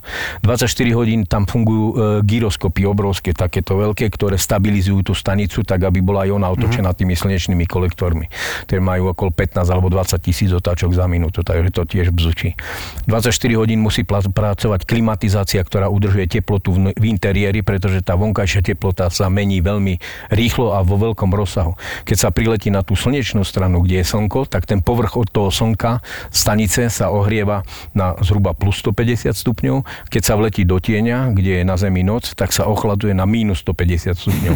Takže v priebehu hodiny a pol jedného odbehu je od plus 150 do minus 150, 300 stupňový rozdiel teploty. Takže tá klimatizácia musí zabezpečiť, aby tí kozmonauti buď tam nezamrzli, alebo sa neuvarili. Takže pretože tých strojov, ktoré tam pracujú, nepretržite. Počítače, ktoré kontrolujú tú stanicu, e, ventily, ktoré nastavujú rôzne tlaky, to je, ten spôsobujú rachot. A tá kapsula funguje uh sú tam generátory nejaké na tie dva dni, alebo proste tým, tými kolektormi? Má zásobníky, má svoje zásobníky. Elektrická energia je čiste len zo slnečných kolektorov, ktoré nabíjajú batériu. Čiste len slnečné kolektory a batérie, ktoré na, sl- na slnečnej hmm. strane nakumulujú a v, v tieni proste sa používa z akumulátorov. A to isté aj na stanici bolo, že slnečné kolektory a akumulátory. Pred štartom nervozita, alebo aké pocity proste? Boli ste nervózni, alebo... Ten proces pred štartom je e, tiež pomerne hektický, pretože tam je veľa tých aktivít, ktoré musia kozmonauti. E, my sme sa museli ešte stretnúť s delegáciou, ktorá doletela, ministri, mm-hmm. manželka, deti a tak. A celú tú procedúru súvisiajúcu s prípravou na let, to znamená, ako som povedal, tá sauna, e, dezinfekcia kompletne tela, pretože je dôležité, aby my sme prišli hore úplne čistí, bez baktérií, bez všetkého, pretože náš imunitný systém je silný. My denodene sa stretávame s ľuďmi, vzduch dýchame nečistý prach, všetko, takže náš imunitný systém je denodenne bombardovaný, takže je v kondícii dobre, lebo neustále musí proti niečomu bojovať. Tí kozmonauti, čo sú hore, sú ako v inkubátore, oni sú uzavretí v sterilnom prostredí, takže ich imunitný systém ochabuje, degeneruje a oni by mohli na sebe niečo doniesť a za tých 8 dní, kedy dochádza k striedaniu posádok a návrat, by mohli ochorieť, čo by mohlo skomplikovať po prípade e, znemožiť ich návrat. Tak mhm. preto, vrajím, dosavný e, sme v karanténe asi 3 týždne. E, s tých ľuďmi je len cez sklo, že sme v takom akváriu a aj s novinármi, aj so všetkými cez sklo. Posávne je tam lekár, má takú chumáč vaty, čistý lieh, celé telo vydezinfikuje, oblečieme si sterilné čisté prádlo, oblečieme skafandre a ideme. Takže je to taký paradox, že aj v takej vyspelej oblasti ako lietanie do vesmíru, Rusi sú veľmi poverčiví a majú tam svoje miesto, rôzne rituály a tradície, ktoré je treba dodržiavať. No to by ma zaujímali no. tie rituály, že aké sú tam.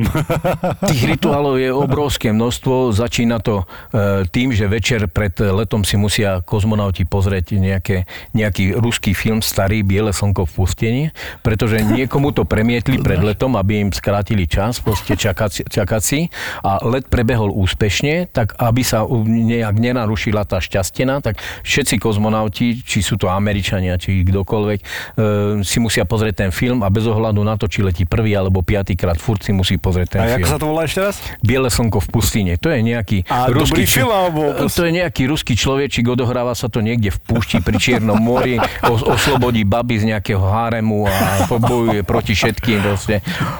Nesúvisí to vôbec s kozmonautikou, len proste asi nemali Ale iný... to ľúbi ten hárem tam. Asi nemali iný v tom čase, Jasne. tak im to pustili a už to pozerajú všetci.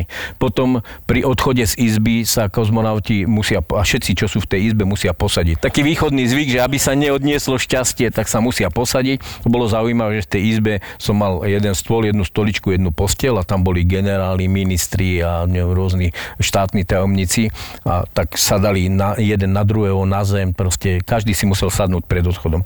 Kozmonaut sa podpíše na dvere, pri východe z miestnosti je tam pravoslavný kňaz, ktorý nás pokropí svetenou vodou, prežehná, aby to všetko bežalo. Vždycky z amplionov hrá tá istá pesnička, že zelená tráva na dvore sa tam spieva. My sme startovali vo februári, kde bolo minus 13 za meter snehu, ale z amplionov revalo, že nás víta zelená tráva na dvore. Potom sa sadne do autobusu a tam kozmonautovi premietajú, každý má svoju obrazovku a premietajú film, ktorý natočili tajne na Taňaša. Proste tak, že o tom on nevie nevedia o tom tí, čo letia prvýkrát, ale ostatní už o tom vedia, e, ktorí natočili s ich rodinnými príslušníkmi, mm-hmm. priateľmi, kolegami, kde proste ich tí kolegovia zdravia, že držia palce, veria, že všetko dobre dopadne. A to je taká posledná mm-hmm. rozlúčka, že keby sa náhodou nevrátil, tak... a taká tradícia významná, že zastaví autobus v takom udoličku, tesne predsa príde, príde štartovacej rampe, kozmonauti vystúpia a musia pomočiť práve zadné koleso. Je to praktický rituál, lebo ďalší možnosť vykonať potrebuje zhruba asi po 7 hodinách, takže je to A s že sa... neleteli? E, my nie, ja nie. Takže ja ako ženy to ako absolvujú? Takisto to nejak musia absolvovať. Počkaj, Zvyk je zvyk, proste tradícia je trend, to sa nesmie z Nie, neviem, čím natočí ako autobus, aby som mohli čupnúť na ale... Tak ale z toho, z toho skafandra sa ako žena, vieš, vy si dáte možno uh, zips dole nejako, Majú ale žena... skafandre ženy? Nie, úplne to je tie isté. Takže pokiaľ Musia. sa do toho dostane, tak... Hm, Tam je práve potrvá. paradox v tom, že tesne pred odchodom nás tým špeciál, každý má dvoch pomocníkov, ktorí mu pomôžu do toho skafandra. Mm-hmm. Presne to zašňurujú tak, ako to má byť, zažipsujú, posadia nás do kresla, nafúknú ten skafander, asi pol hodinu sedíme v tom skafandri, či je to správne zašňurované, či niekde nie uniká vzduch, či je nie je narušená hermetičnosť. A my to tam pri autobuse potom rozšňurujeme, vyčíme sa, sami si to zašňuruje, už nikto nekontroluje, či je to hermetické alebo nie. Takže tam je takých paradoxov niekoľko. A potom? Do rakety sa nastúpe asi 3 hodiny pred štartom, lebo 3 hodiny trvá kontrola všetkých systémov a zariadení, aby sa ešte na Zemi predišlo nejakým problémom, ktoré by mohli skomplikovať ten let a potom nasleduje ten samotný štart. Tam zostáva pár minút, to je tak rozratané, že 3 hodiny sú zhruba akurát tak, že sa skontrolujú všetky systémy. Pár minút, kde nám pustia do sluchatiek nejakú takú orchestrálnu hudbu, len takú aby sme nezaspali a z druhej strany, aby nás to nejak nevybudilo, proste, aby sme boli Aha. tak na- naštartovaní, pripravení k tomu, čo nás čaká. A nad čím ste rozmýšľali tie posledné sekundy pred štartom? Uvedomovali ste si v prvom rade, že ste prvý a teda doposiaľ jediný Slovák, vtedy ste si to nemohli uvedomovať, že doposiaľ budete jediný, ale boli ste prvý Slovák, očakávali ste niečo, alebo jednoducho... Našťastie sa, tam, našťastie sa tam niečo dialo furt, takže človek nemal nejak to na čo čas mysle. Pozeral si pre ten program ešte, že keď to vypukne, tak čo sa bude diať, aby proste ten itinerár, lebo aj keď štart prebieha plne v automatickom režime, tak kozmonauti musia neustále v každom zlomku sekundy byť pripravení, že keď to automat nezvládne, že sa nezapne niečo, čo sa malo, alebo nevypne niečo, čo sa malo, tak okamžite proste zasiahnuť a ručne otlačať gombíky, aby to fungovalo.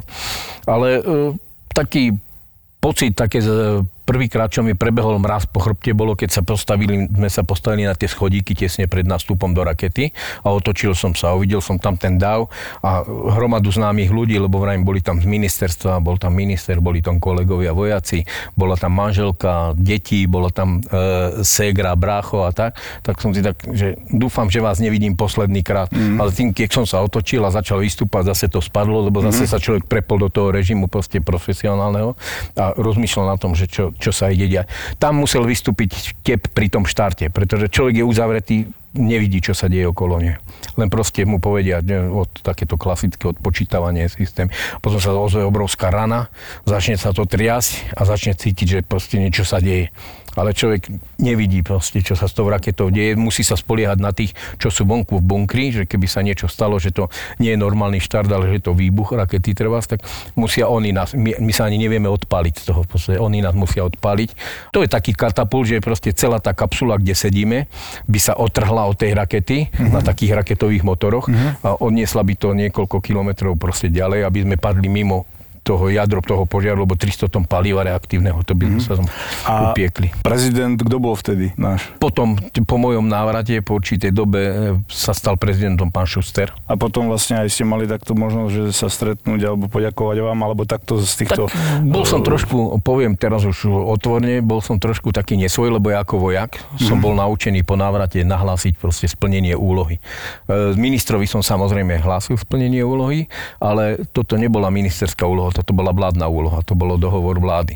Tak som čakal, že niekto z vlády ma pozve, proste, nejak, aby som povedal, ako to prebiehalo, čo prebiehalo, že ako tých 20 miliónov bolo v podstate použitých a na čo. Lenže problém bol v tom, že celý projekt začínal za Mečiarovskej vlády. To ešte dosiahneme. A potom došlo počas prípravy k zmene. Prišla nová vláda a dokonca sa uvažovalo, že zrušia celý ten projekt. Aha. Že nás odvolajú a že to nedokončíme. Ale nakoniec e, vtedajší minister obrany, pán Kanis, po, podaril sa mu presvedčiť vládu, že aby sme to dokončili. Jediný vtedajšej vlády to bol pán Čarnogurský, ktorý je veľmi pozitívne naklonený, čo sa týka otázkam Ruska, tak on jediný si ma neoficiálne po lete zavolal do kancelárie, vtedy bol, myslím, myslím že minister spravodlivosti, a len tak z prikavičke, že ako to bolo a čo, mm-hmm. ako to prebiehalo. To bolo až potom po určitej dobe, keď nastúpil nový prezident, pán Šuster, tak boli nejaké štátne sviatky, tak som dostal vysoké štátne vyznamenanie. Vojenský rád Ludovita Štúra prvého stupňa. Samozrejme, nemôžete si tam zobrať eh, tri kufre, ako keď idete eh, niekde prvou triedou letieť. Na Maledivy. Čo ste si vlastne mohli zobrať z osobných nejakých vecí? Kozmonaut si môže oficiálne zobrať so sebou 1,5 kg veci. Ja som mal v tých 1,5 kg takého psíka, ktorý som dostal ako talizman, ktorý tam pri štarte vysí na takej šňurke a keď sa začne vznášať, to je znamenie, že sme vo, v tom bezváhom stave, že sme vo vesmíre. E, mal som vlajku môjho bojového útvaru, ktorú som zobral, mal som štátnu vlajku, ktorú som potom rozprestrel za sebou, aby bolo vidno, že proste som naozaj zo Slovenska a mm-hmm. pre, hlavne pri videokonferenciách, mm-hmm. ktoré prebiehali, aby bolo jasné, že kto som, čo som, odkiaľ som. A boli tam nejaké obálky, ktoré boli špeciálne vyrobené k tomuto letu pre nejakých filatelistov a zberateľov, ktoré sa tam razí. To je 1 kilo, 1,5 kilo veci, to je málo mm. oficiálne. Oficiálne. Oficiálne. Oficiálne. Takže koľko to reálne bolo? Teraz už môžete povedať. Tam to neviem, koľko váži uh, plastová flaša borovičky. Sedmička alebo litrovka? Liter, liter a pol. tak Bola tam? Jasné. Tak e, my sme naučení, proste, keď idem na návštevu, tak niečo doniesť. To je taká tradícia slovenská. A piec neviem, no tak som neviem, čo im zoberiem. Tak, tak ale sa rozho- viete. No dobre, a teraz ma zaujíma. Stálo, stálo, to, stálo to proste niekoľko ďalších flačiek pre tých, čo balia tú raketu. Áno, jasné. Aby to tam na čierno niekde Aby si to nevšimli. A podarilo sa a bolo tam príjemne cítiť okrem tých prístrojov aj vôňu borovicového lesa. No počkajte, ale vy ste si ju zobrali potom e, naspäť e, na nie, zem? určite nie, Za tých 8 dní to bola málo. No dobre, ale si zober, že to by bola jaká borovička. Že, ale počkaj, to, to nie je obyčajná, tá to bola vo vesmíre, kamaráde. No. to bola strávená. Ja viem, že to sa ťažko odoláva. To by bolo škoda, to by sa to vláčiť na zem. No, na zemi je borovičky. Nie, naspäť, ale že na zem. Áno.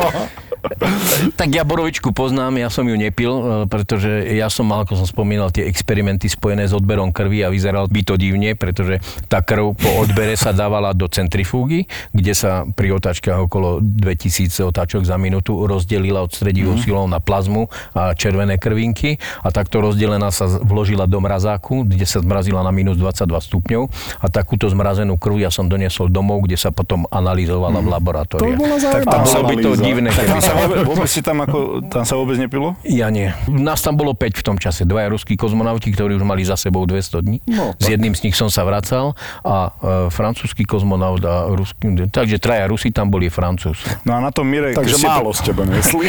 Keď ste prišli na tom Mire, samozrejme, ten Mir, už asi tá stanica je oveľa väčšia ako tá kapsula, že tam už ste mali aj uh, v odzovkách uh, nejaké, to nie fotbalové ihrisko, ale aspoň hokejové ihrisko, že tam toho priestoru bolo viac.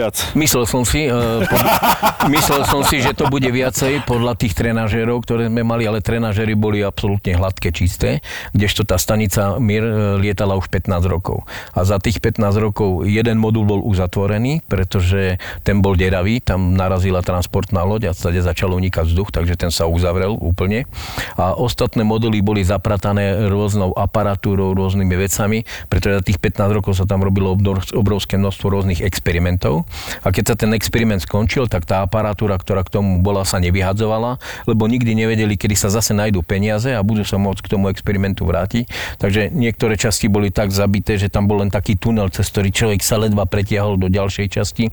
Viac priestoru bolo v tom veliteľskom module v podstate, kde, kde bolo ovládacie centrum a ovládacie panely a tam bol aj stôl, kde sa jedlo a takéto veci, voda tam bola a ostatné viac menej bolo ako skladové skladisko. A voľný čas?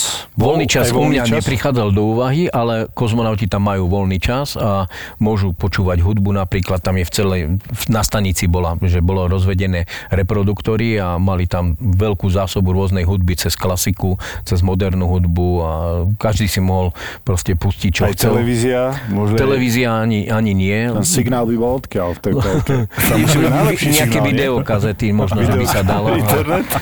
Niektorí si tam doniesli, boli tam chlapci, čo mali gitaru alebo klávesy a takéto veci. A Alebo karty, proste, by to plávalo.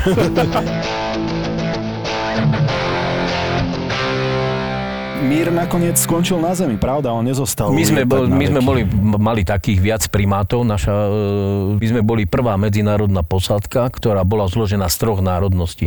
Pretože dotedy Rusi lietali tak, že veliteľ a palubný inžinier boli Rusi a vždycky mali nejakého cudzinca na palube. Teraz bolo prvýkrát, že veliteľ bol Rus a palubný inžinier Francúz a som bol ja. Boli sme posledná medzinárodná posádka na stanici Mir.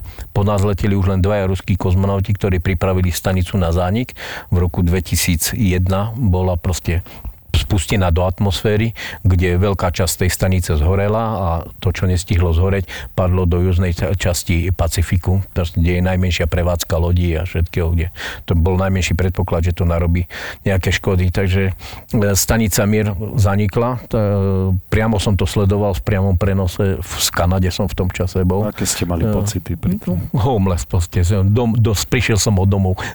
Bolo to smutné, pretože pôvodne bola stanica Mier budovaná tak, že to bude stanica, ktorá bude fungovať 3 roky možno, na základe predchádzajúcich skúseností, čo stanice lietali. A ak bude dobre fungovať, takže sa predlží na 5 rokov, ale keď ja som štartoval presne v ten deň, tak oslavovala 15. výročie, už mala za sebou odslúžené oveľa viac, ako sa e, predpokladalo, bolo to prvé takéto laboratórium e, vo vesmíre, kde prebiehlo tisícky rôznych experimentov, kde sa vystriedali e, desiatky, možno stovky kozmonautov z rôznych národností a rôznych krajín, lebo určitú dobu aj Američania mali podpísanú zmluvu s Rusmi a využívali stanicu Mir, že tam lietali proste z raketoplánmi. Kopec výskumu ste povedali, ale nejaký taký, čo by sme aj my túto na Zemi zaregistrovali a čo e, používame v každodennom živote? Samozrejme, obrovské množstvo vecí, ktoré v súčasnosti využívame bežne v domácnosti, ani si to neuvedomuje, to boli technológie niekedy dávno, ktoré vznikali tajne a vznikali čisti len za účelom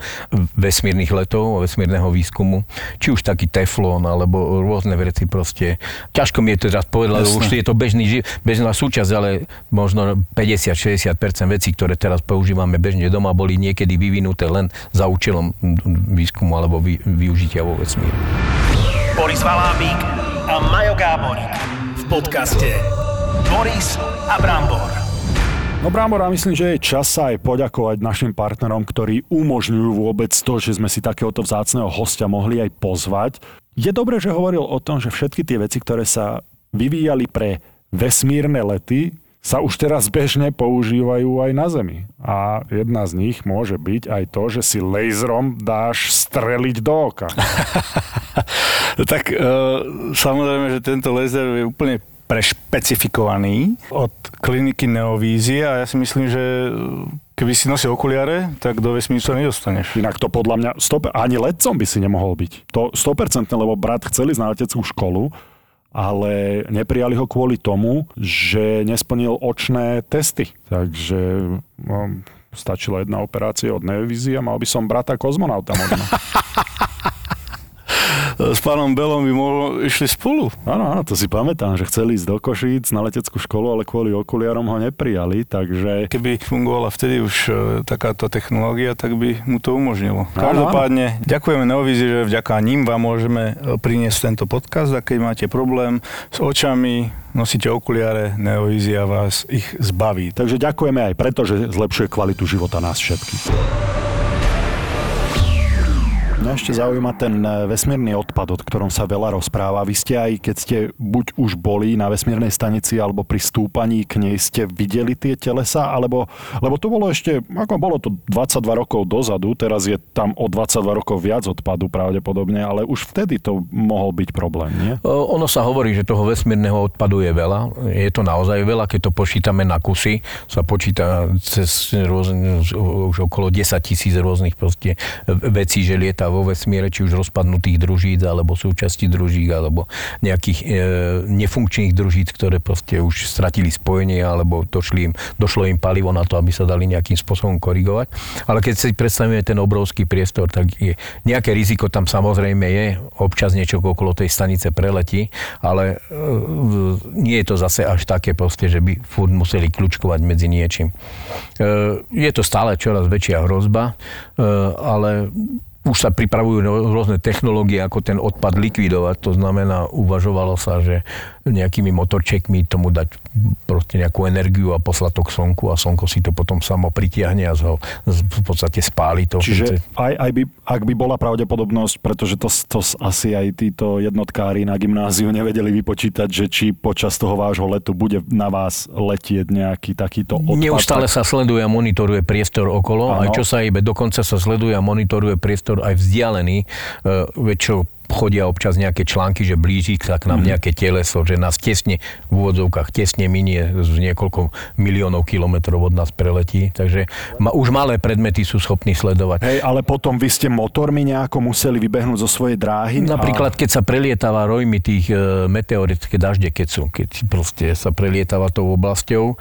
tak e, vtedy sa napríklad z bezpečnostných dôvodov robilo aj tak, že stanica Mir sa natočila tak, aby bola čo najmäčšou plochou, aby tá pravdepodobnosť zrážky bola čo najmenej. A tak, aby ten záchranný modul, ktorý je ako záchranný loď, tá, tá, tá, tá transportná loď, ktorou priletia, ona je tam pripojená, furt je tam ako záchranný člen, že keď sa niečo stalo, naskačú do toho a idú domov, aby bola chránená tou loďou, že keby niečo narazilo, tak aby zostala nepoškodená, keď začal unikať vzduch alebo niečo, naskačú do toho zavru, príď od pojasa a idú domov. Takže e, riziko sa tam vylúčiť nedá. To bolo vidieť aj na tých e, slnečných rôznych kolektoroch aj na e, oknách, že mikrometeority, to znamená telesa s hmotnosťou niekoľko miligramov alebo gramov, taký ten vesmírny prach tam lieta, lebo boli poškrabané tie okná. Si treba uvedomiť, že to sú objekty, ktoré lietajú obrovskou rýchlosťou od nejakých e, 30 do nejakých 80 km za sekundu.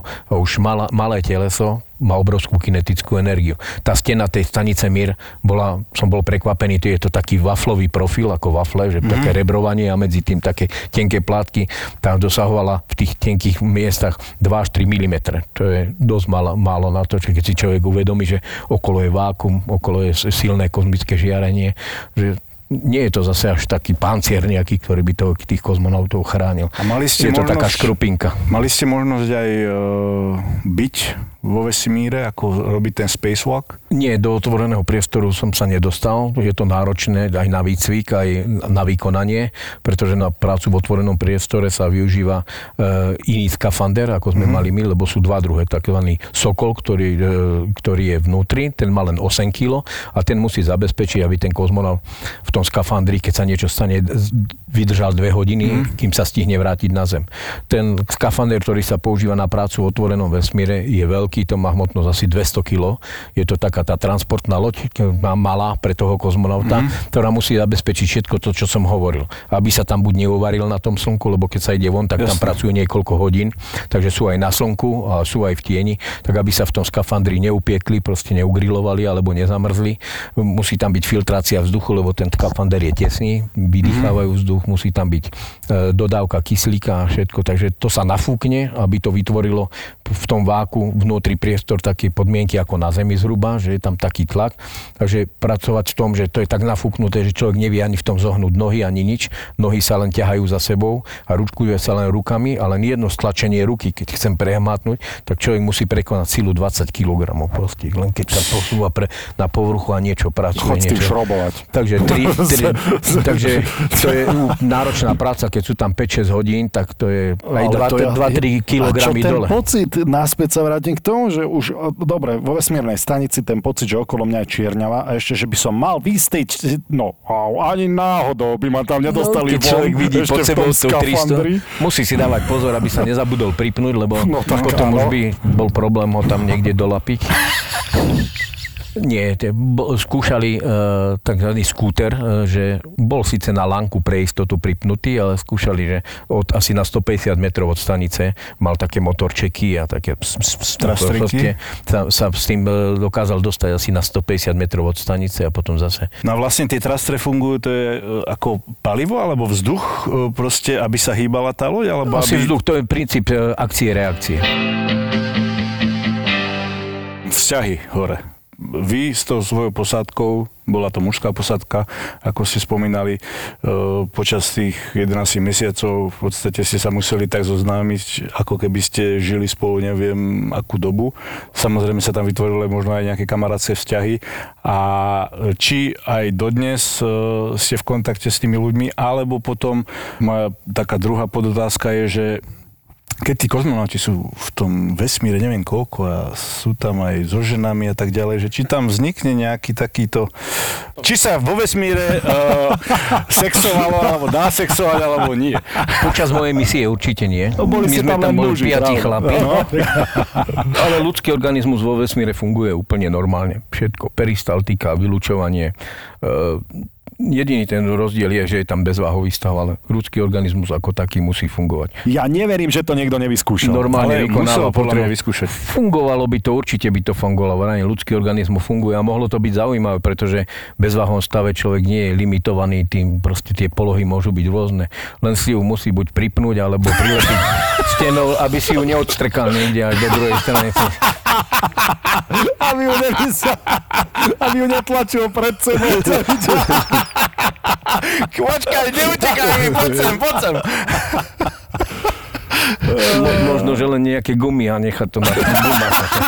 Expandery, akcia, reakcia, fyzika funguje. Lebo aj telocvik sa tam tak robí, tam sa nedajú zdvíhať činky alebo niečo, lebo tam nič neváži, takže tam sú posledne gumové alebo pružinové posilňovacie zariadenia, bicyklový trenažer, ktorým sa dá pocilovať celé telo, pretože ten sa dá točiť dopredu, dozadu, dá sa točiť rukami dopredu, dozadu a pri každom tom pohybe vykonávam, zapájam úplne iné svalové partie.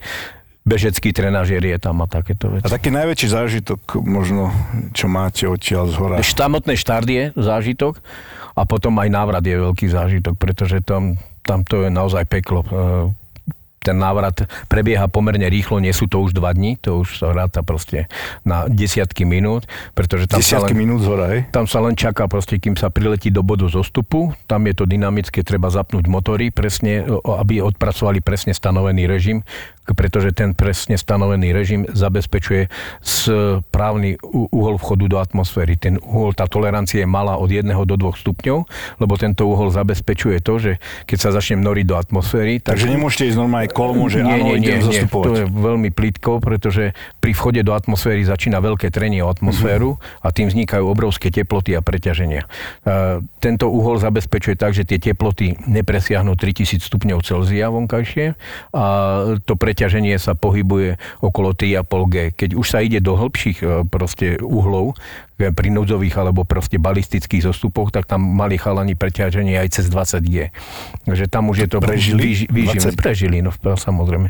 Len vrajím, ten uhol atmosfér, vchodu do atmosféry je dôležitý. Takže koľko je ten uhol? E, zhruba 1,5 stupňa. Aha, takže veľmi plitko. A keď sa začne vlietavať na, do atmosféry na tej výške okolo 120 km, tak začnú lietať také iskričky. Ak sa začína narážať do toho molekul vzduchu pri tej veľkej rýchlosti, takmer 30 tisíc km za hodinu, tak oni okamžite sa rozpalujú o ten povrch.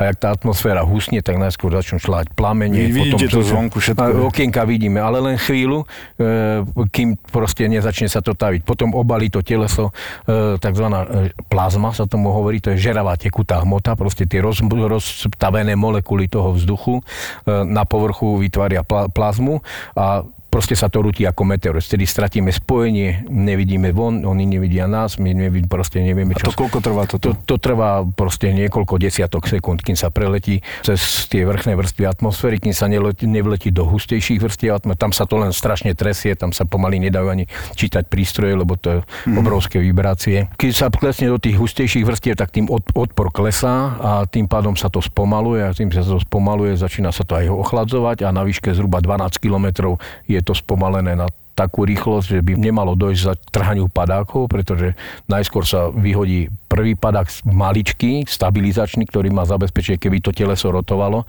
tak sa zastabilizuje rotácia, aby sme sa do padáku nezabalili a cukrík a nežuchli dole.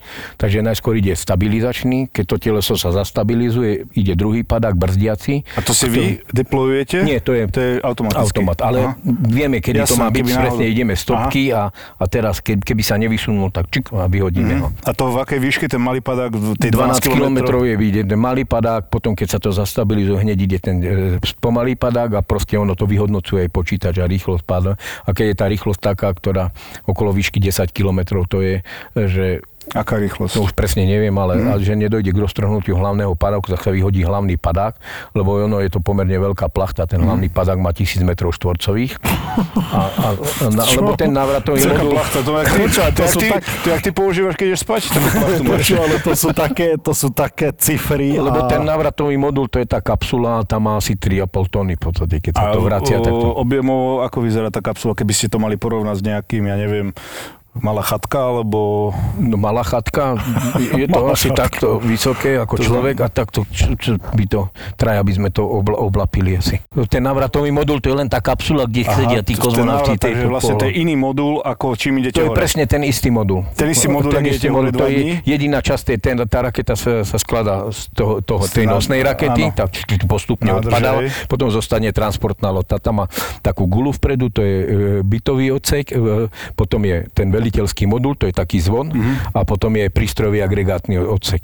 Keď sa navrat, vracia tá stanica, tak na výške okolo 150 km, keď už je jasné, že ten uhol je správny, že sa do tej atmosféry dostane, tak pyropatrony odstrelia tie dve časti, aj ten bytový Tie odsek, aj to pri, a tie proste sa zmenia na teplo a svetlo a jediná táto návratová kapsula má ten termoštít, ktorý zabezpečí, že sa to nerozstaví pri prechode Taký atmosféry. kužel, hej, taký... Padá sa už potom na padáku, tam už sa to nedá riadiť. E, My sme pristali veľmi presne, asi 1 km od vypočítanej bodky, to počítajú balistici podľa atmosféry, podľa všetkého, e, ako, aké je prúdenie vzduchu, lebo na Zemi už čaká proste záchranný tým. 1 km je presne, lebo si treba uvedomiť, že letíme rýchlosťou 8 km za sekundu a už sekunda zaváhanie znamená na Zemi 8 km rozdiel, takže A kde ste pristali? kde ste, no, v Kazachstane sa štartuje, Kazachstan e, On hral v Kazachstane, Boris. v Karagande. Karaganda, no. Kozmodrom Bajkonur, e, stade sa štartuje, To je lebo... pri ktorom meste? Lebo my sme, my sme popri tom meste sme chodievali aj na zápasy. To viem, že to bolo pre mňa fascinujúce už len to, že aha, Môže byť, videl Bajkonur? Bajkonur. Mo- môže byť, no. Takže tam ste pristali na pevnine, alebo... Na zemi. To, na zemi. to je pustatina. Ka- Kazachstan je asi piata najväčšia krajina, čo sa týka rozlohy, ale počte obyvateľov je asi ako Slovensko. Má A nie je tam nič. 5 miliónov. Takže bol vybraný ten Kazachstan z toho dôvodu, že e, aj tie výbuchy raket na začiatku, aj toto všetko, že tam bol malý predpoklad, že to spôsobí nejaké straty na životoch, po prípade nejaké veľké materiálne škody a na ekológiu sa vtedy nehľadelo. Doteraz si to Rusi prenajímajú od Kazachstanu, lebo už je to samostatná republika. A oni nemajú e, kozmodrom, z ktorého by sa dali vykonávať pilotované lety, to znamená s posádkami. Takže tam sa pristalo v stepi, už na výške 5 kilometrov sa odstrelia tie obhorené okná, lebo to je niekoľko vrstiev, to je obhorené, takže začneme vidieť z toho von, odstrelí sa ten spodný aerodynamický termoštít a e, padá sa na padáku e, už na výške 5 kilometrov, keď sme pristali, presne nás čakali, už lietal okolo nás vrtulník, už komunikoval s nami, tam už sa nadviazalo spojenie. 100 metrov nad zemou nám zakážu komunikovať, schovať jazyk za zuby a zavrtať sa do kresla, dať si ruky tak, aby nejaké ostré hrany neboli, lebo ten náraz o zem je veľký. Ono, ten plachta je veľká, 1000 m štvorcových, ale aj tak tá rýchlosť spaduje okolo 10 metrov za sekundu. Takže to je ako keby človek pri rýchlosti 36 km za hodinu narazil chrbtom do steny, takže je to rana. Takže to kreslo je našťastie presne vyrobené na kozmonauta, taký ležement, že to je otlačok jeho chrbta, aby sa tá sila roz, rozložila. Takže sú tam aj tzv. dvígateli mľahkoj pasátky, to znamená motory mekého pristátia, to sú také pyropatrony na spodku a tam je laserový výškomer a keď zmeria 80 cm nad povrchom, tak oni vybuchnú a mali by vytvoriť taký kvázi vzduchový vankúš, aby to jemnejšie mm-hmm. dosadlo. No to funguje v ideálnych podmienkach. My sme sa dali v zime, kde bol asi meter snehu, takže to spozoroval, odmeralo povrch snehu, vypustilo to tie pyropatrony, tie vyfúkali ten sneh a šlahlo to s nami o tú roz... zamaznutú zem. Takže, no ale je to rána, ktorá proste človek už a sme na zemi. Takže to nevníma ako nejakú lopatou po chrbte, ale proste také príjemné pohľadenie, aj keď je to riadna šleha. Ešte nás to asi 50 metrov ťahalo, lebo fúkal dosť silný vietor, než sa ten obrovský Aha. padák vylial.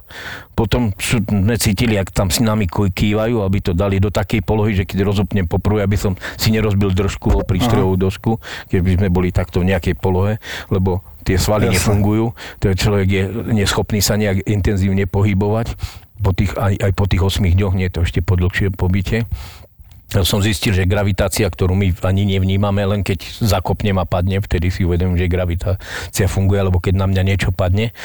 A tam som si uvedomil, že aká je to obrovská sila, lebo ja som sedel v vedľajšom kresle a e, oni otvoria ten poklop v strede a toho stredného vyťahnú. Len sa odkurtuje, vyťahnú.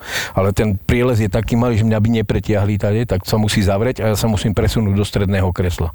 Tak oni zavreli, a ja, akože, čo, je, čo som sa ne, nerozopol, pozerám, popruhy rozopnuté, čo mi niekde zacvikol sa skafander, nič, proste, len tá gravitácia bola taká sila, že neviem, koľko mi to trvá, nie som sa prevalil do vedľajšieho kresla a potom ma vyťahli, tam posadia do kresla a nosia, ale ten návrat, tá adaptácia je veľmi rýchla, lebo to telo sa dostane do podmienok, ktoré pozná, v ktorých žil prevažnú časť života. Takže už keď nafúkli stán, zobrali si nás do parády lekári, či nie sme nejaké zranení, nejaké zlomeniny, či všetko je v poriadku, merali tlak a také veci.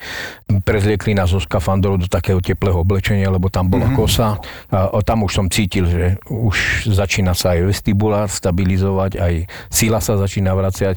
Museli nás samozrejme držať žiadne prudké pohyby, pretože človek spravil prudký pohyb a totálne všetko sa začalo vlniť, všetko človek by padol, takže boli sme, vyzerali sme možno jak pripití, že nás tam viedli, ešte bolo ten sneh meký, nohy sa prepadávali. Do vrtulníka nás posadili, tam sme leteli asi 3,5 hodiny z miesta pristatia do hlavného mesta do Astany, kde bolo oficiálne prijatie. Tam už som z vrtulníka vystúpil sám, lebo už tam mm. bolo mhm. pevná pôda, už, už pomaličky opatrne som sa tak hýbal. Tam bolo tlačovka, oficiálne prijatie na najvyššej úrovni, novinári a potom sme sadli do lietadla a odviezli nás do Moskvy a tam trvala asi 5,5 hodiny odtiaľ a tam už som vystúpil normálne už sám bez podpory. Po dvoch týždňoch, keď sme robili testy, tak po dvoch týždňoch som bol na tých parametroch, akých som bol pred letom. A kedy ste sa dostali domov a za rodinou? Nie, oni tam boli cel, po, skoro počas celej prípravy, Aha. prišli asi 3 mesiace po nás. Oni by prišli skôr, len neboli byty tam, nemali kde. Tak dohnali potom jeden byt, tak tam býval e, kolega, náhradník, lebo on mal manželku a dve deti, ja som mal len jedného syna. Mm. Tak ja som povedal teda, e, nevadí, nebudem čakať na byt. Tam bola taký hotel, akože profilaktória, kde kozmonauti bývali v karanténe pred odletom a po návrate. Mm. E, tam boli izolovaní a tam boli nejaké voľné izby hovorím, dajte ma tam, ja budem s rodinou žiť na hoteli. Bola tam jedna kvázi, tak ako apartman, že jedna mm. ako, že obývačka, jedna spálňa a sprchavovací kúd a záchod. Tak tam sme žili. Dvojplatnička ako šuster. Mm. Tam sme si varili na chodbičke. Takže zadozňučinenie je ako brutálne. Nebolo to jednoduché, ale človek... Aj ste sa bali v nejakom momente? Tak určite pri tom štarte možno tam teb vyskočil, pretože človek, ako som povedal, nič človek nevie, čo sa deje okolo neho. Počuje len obrovský rachot, obrovské vibrácie, trasie sa to a teraz nevie, či to štartuje, keďže to nezažil.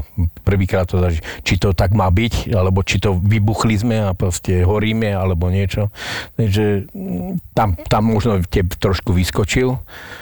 Potom režimy prebehali normálne a, pri tom návrate zase, keď to hučí, keď to vidí, ako to horí, proste, keď človek je v tej zavretý, v tej žeravej guli 3000 stupňovom nejakom meteorite, ako keby letel, tak tam je to tiež taký pocit, že či to prežije ten, tá, tá gula, či to prežije a my v nej a či to nepoškodí, neprepáli tie padáky a či, takže také napätím sa čaká. Pen prvý, dobre, druhý, tretí, spomaluje sa to dobre, tak už by to malo byť pohode. No a potom vlastne vrátili ste sa a vrátili ste sa znova do letectva, alebo... Nie, už e, začal som pracovať, ako som povedal, na ministerstve obrany. Teraz to už poviem otvorene, trošku som si, sme si pripadali jak radioaktívny odpad, nech nevedeli kam nás uložiť v podstate, lebo u nás neexistovala žiadna kozmická agentúra, nič.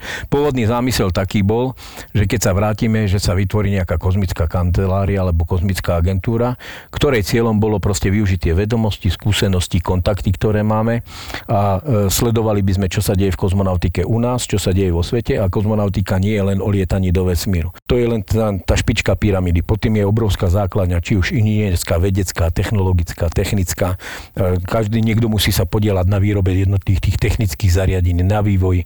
Máme perfektných inžinierov, vedcov, technikov, e, proste vedecké zbory, ktoré sa na tom podielajú. Treba poznamenať, že výskum a mierové využívanie vesmíru nezačalo mojím letom, to už začalo v období interkozmosu, kedy sa aj slovenskí veci podielali na to a ani neskončilo. Len u nás je problém, že neexistuje nejaký centrálny riadiaci koordinačný orgán, ktorý by sa týmto zaoberal a ktorý by v podstate umožnil e, aktívnejšie zapájať sa do tejto oblasti. V súčasnosti už sme spravili, 20 rokov sme zaspali, ale v súčasnosti už sa spravil určitý pokrok, pretože sme už v tej poslednej fáze pred pristúpením k úplnému členstvu v Európskej kozmickej agentúre. My sme asi jediná krajina, ktorá má kozmonauta, ale nemá kozmickú agentúru alebo nejakú kozmickú kanceláriu, ale vrajím, už sme v tom vláda sa zaviazala vyčlediť prostriedky a sme v tom poslednom štádiu na, pre, pred plnohodnotným členstvom a mohlo by to priniesť úspech nielen našim vecom, ale hlavne aj, e, ako som povedal, tam je obrovská široká základňa, či už výrob, výroba tých zariadení, výroba citlivých špeciálnych e, súčastí tých kozmických agregátov, aparátov a tak. Zase ďalší potenciál, čo sme po majstroch sveta no. v hokeji nevyužili. No majstri sveta, no to, to som sledoval na diálku, pretože ak si spomínam, v tom čase som bol ako zamestnanec ministerstva, robil som na verifikačnom centre a bol som v tom čase v Británii. Certifikovali sme lietadlo špeciálne a Problém bol v tom, že ja som nakúpil novín taký štos. V každých novinách asi 10 stránok športu, ale len kriket, e, fotbal a nie.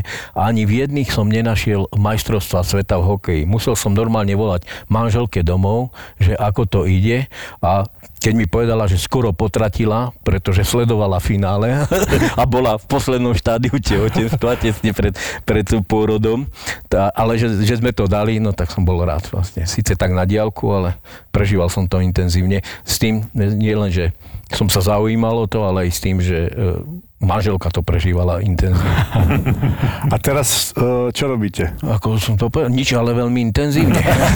nie, nie, Zaslúžený oddych už konečne? Aj kozmonaut musí z niečoho žiť a musí živiť rodinu, takže e, ako vojak som už dôchodca ale pracujem momentálne e, na ministerstve dopravy.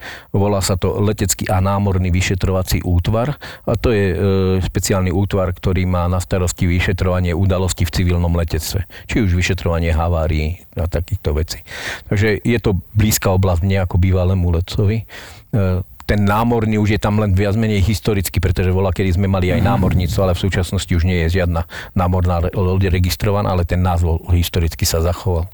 Takže pracujem normálne ako štátny úradník. A ako ste hovorili, že vlastne sme už po tom poslednom štádiu, aby sme boli v tej a, Európska kozmická agentúra, tam ste tiež nejako angažovaní? Momentálne sa vraj údajne dejú veci, že sa hľadá nejaká kancelária, že sa chce za, založiť, aby bolo nejaký riadiací koordinačný orgán, ale e, priznám sa, ja už som na túto oblasť rezignoval. Som aj dosť starý a e, za tých 20 rokov sa to dosť posunulo a ja som sa nemal čas tomu venovať intenzívne, pretože ako vravím, e, u nás neexistovalo nič, čo by bolo, ja som chodil po besedách, po prednáškach a tá kozmonautika bola pre mňa len ako pridružená výroba v úvodzovkách, poviem, pretože ja som, mňa živilo vždycky niečo iné. Robil som na tom verifikačnom centre, potom som e, bol v diplomatických službách, kde som 3 roky strávil ako pridelenec obrany e, na veľvyslanectve Slovenskej republiky v Moskve, potom 4 roky ako veľ, pridelenec obrany na veľvyslanectve Slovenskej republiky v Kieve, e,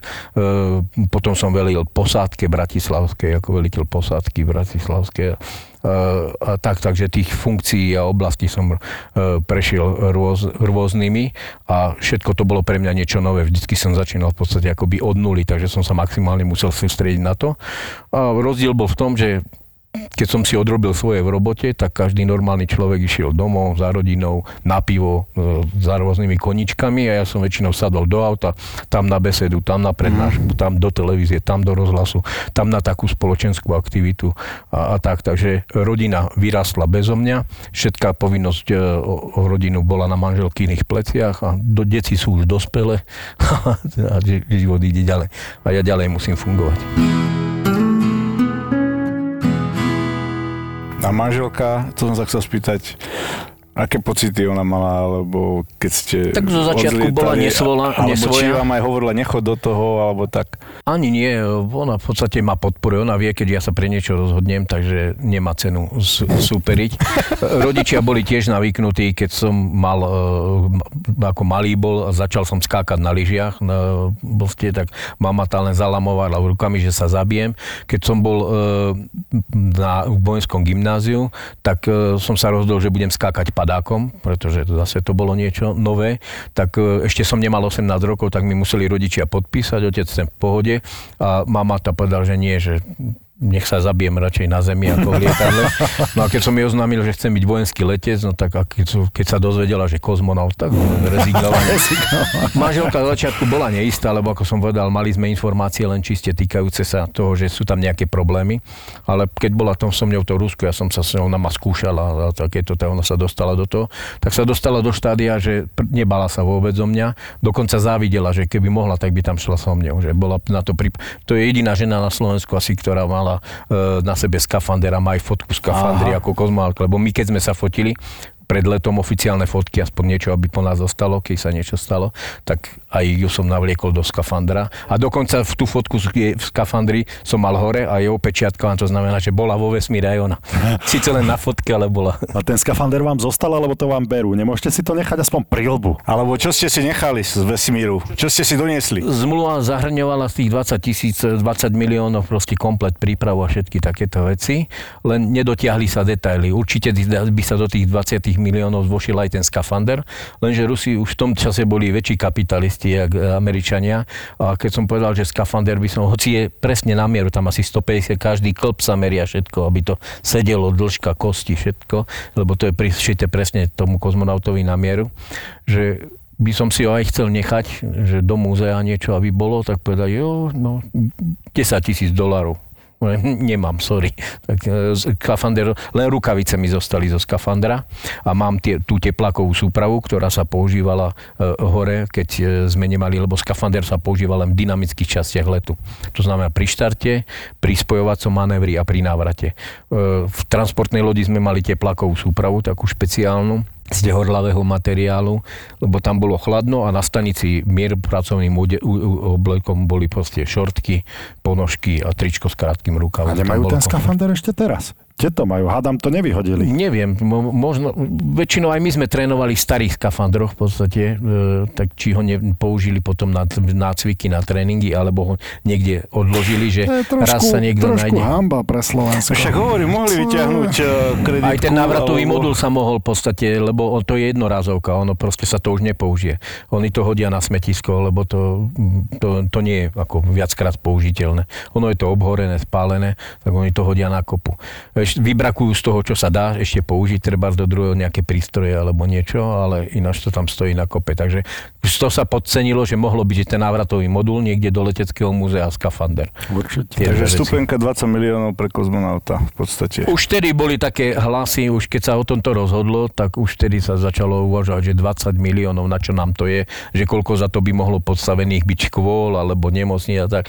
A hej, hej, hej. Nedali, si, nedali si vysvetliť, že v podstate nám to to ponúkli z toho dôvodu, že oni nemali peniaze, Zaplatí, takže ten jasne. dlh by sa zmrazil, alebo Jasne, išiel do by ste- stratená. by ste- A my keby sme mali tých 20 miliónov, tak na školy ani na nemocnice by sa to nevyužilo. Zase poznáme sa. Ale Takže... na druhej strane za tých 22 rokov je výhoda v tom, a ja si to veľmi vážim, že e, som sa nestretol ani s jedinou negatívnou reakciou v podstate, že by ma niekto oplul, že som z 20 To miliónov, alebo ne. ako Všade proste dole ľudia toto. pristupovali k- s úctou, alebo cítil som proste, že si to No tak, vážia. a v prvom takže, ja by som, neviem, akože mohli by mať asi aj 100 miliónov, ale prejsť si tým výcvikom a tým všetkým za tých 11 mesiacov, čo to sa asi za, ani za 150 miliónov nedá kúpiť, tak e, taký človek na to musí byť jednoducho aj psychicky, aj fyzicky odolný. Poznal som tých chalanov, ktorí sa prihlásili do toho konkurzu. A neviem, koľko nás začínalo, 30 či 35, lebo neboli sme všetci naraz na jednom mieste, chodili sme v takých várkach.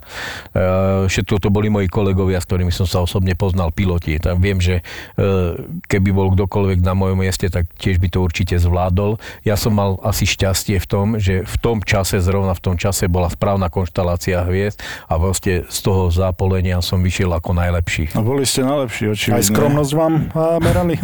Alebo čo, čo, čo sa všetko... Ja sa necítim byť iný, lebo doteraz som s tými chalami v kontakte a dúfam, že aj oni proste zaznamenali, že nejak ma to nezmenilo. Že... A v kontakte ste s tým, s tou posadkou? No veľmi zriedka, oni, jeden žije vo Francúzsku, jeden v Rusku, sú to už starší páni, e, oni mali, keď sme leteli 50 rokov, ja som mal 34, 35, je to 22 rokov, takže oni sú už 70 roční páni. E, boli sme spolu, keď som mal 20. výročie pred dvomi rokmi, tak sa mi podarilo skoro všetkých tých kozmonautov, ktorí boli do toho zainteresovaní, sem dostať. Jeden sa sem nedostal, lebo Američania mu zadržali pas ruský kozmonaut, ale mal som tu aj prvého českého kozmonauta, československého kozmonauta, prvého polského, bulharského, rakúskeho, maďarského, rumunského, proste okolité štáty, pol z prvého polského.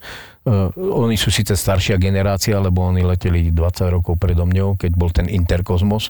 Remek je významná osobnosť napríklad svetovej kozmonautiky, to si nikto neuvedomuje, pretože Remek bol prvý človek, ktorý nebol Rus alebo Američan, ktorý poletel do vesmíru a on otvoril cestu ostatným národnostiam. Išli by ste znova? Túto otázku dostávam často. Keby sa jednalo len pr- o, prípravu a tú náročnú prípravu a samotný let, o, určite by som neváhal, proste, da- dal by som sa na to. Ale ako som povedal, to, čo bolo potom, to bolo oveľa náročnejšie. A keby bola takáto možnosť, určite by som chcel byť v týme, aby som odozdal svoje skúsenosti, vedomosti, poznatky, ale asi by som let- nechal letieť niekoho iného on by bol atraktívnejší, bol by nový, proste čerstvý a prevzal by tú štafetu a začali by jeho volať po tých besedách, prednáškach a ja by som možno zase mohol začať trošku žiť ako normálny človek. Nie je to a, a možno, ja možno sa na to len ja tak pozerám, ale nie je to ťažké pre človeka ako vy. Necítite sa strašne osamelí v prvom rade a necítite sa, že je to, neviem, či to nazvať nefér, alebo nesprávne, že ste nemali možnosť posunúť tie svoje vedomosti a obrovské skúsenosti ďalej. Tak je to škoda, ako som práve, zameškali sme 20 rokov, pretože už sme mohli byť oveľa, oveľa ďalej. Naši slovenskí ľudia sú šikovní. Jediné, čo ma mrzí, že sme nevyužili ten potenciál, ktorý bol po tých 20 rokoch. Čo sa týka mňa, ja proste žijem si svoj život a na druhej strane som rád, že z toho nemám nejaké veľké výhody. Ja nemám ani ako kozmonaut nejaký zvlášť boh. Ja mám dôchodok ako vojak. Ja som skončil ako vojak. To znamená, ako každý iný vojak v tom, lebo tam sa počíta dôchodok podľa odslúžených rokov, podľa hodnosti a tak, takýto veci. Takže ja mám dôchodok ako vojak, nemám ani e, korunu naviac za to, že som bol kozmonaut. E, môžem kľudne chodiť po uliciach, nikto na mňa nepluje, že proste som si spravil za 20 miliónov výlet a teraz zbytok života si žijem ako prasa, žite na niekoho úkor, žijem z podstaty, že som kozmonaut. Takže pracujem, stretávam sa s ľuďmi. Bola to pre mňa práca naviac vždycky, lebo to som vykonal len popri zamestnaní, tu ko- akože kvázi to povinnosti kozmonauta. Ale na druhej strane mi to zase čo mi zobzalo, čas, e, proste možno niekedy aj prostriedky, lebo som nemal na to zvláštny fond zo svojich peňazí natankovať auto, vyraziť do Michaloviec niekde na besedu, na prednášku. Ale na druhej strane mi to zase dobíjalo baterky, hlavne keď som sa stretal s mladými ľuďmi a keď som videl, jak tam sedia s otvorenými ústami, jak to hltajú a že ich mám šancu niečím namotivovať, proste aj oni, aby chceli niečo dosiahnuť podobné, proste, dosiahnuť úspech, niečo znamenať.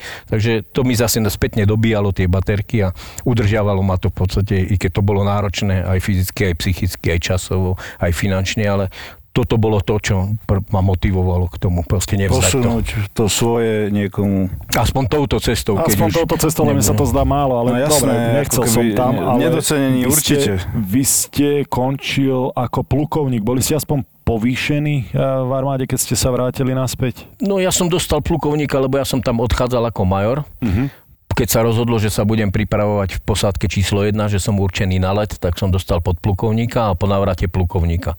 Potom sa 20 rokov hovorilo o generálovi, ale ne, nebola asi vôľa nejaká, pretože párkrát boli aj snahy druhých ľudí, ktorí proste aj podali návrhy a tak, len niekde to brzdilo, ale ja, ja to neprežívam, pretože ja som si aj školu spravil na to, aby to niekto, lebo ja som mal odslúžené, mal som hodnosti, mal som všetko jedné, jediné, čo mi chýbalo, že nemal som vzdelanie na generál, alebo na to musí byť zla, tak som normálne absolvoval kurz generálneho štábu, že keby sa náhodou niekto rozhodol, aby ani to nemohol vykrikovať, že som dostal generála len za to, že som letel. Ja som sa zmieril tým, že ono to bude pekne na tom náhrobnom kameni, že snáď generál in memoriam mám veľa prvých slovenských kozmov. OK, tak čo bola tá motivácia?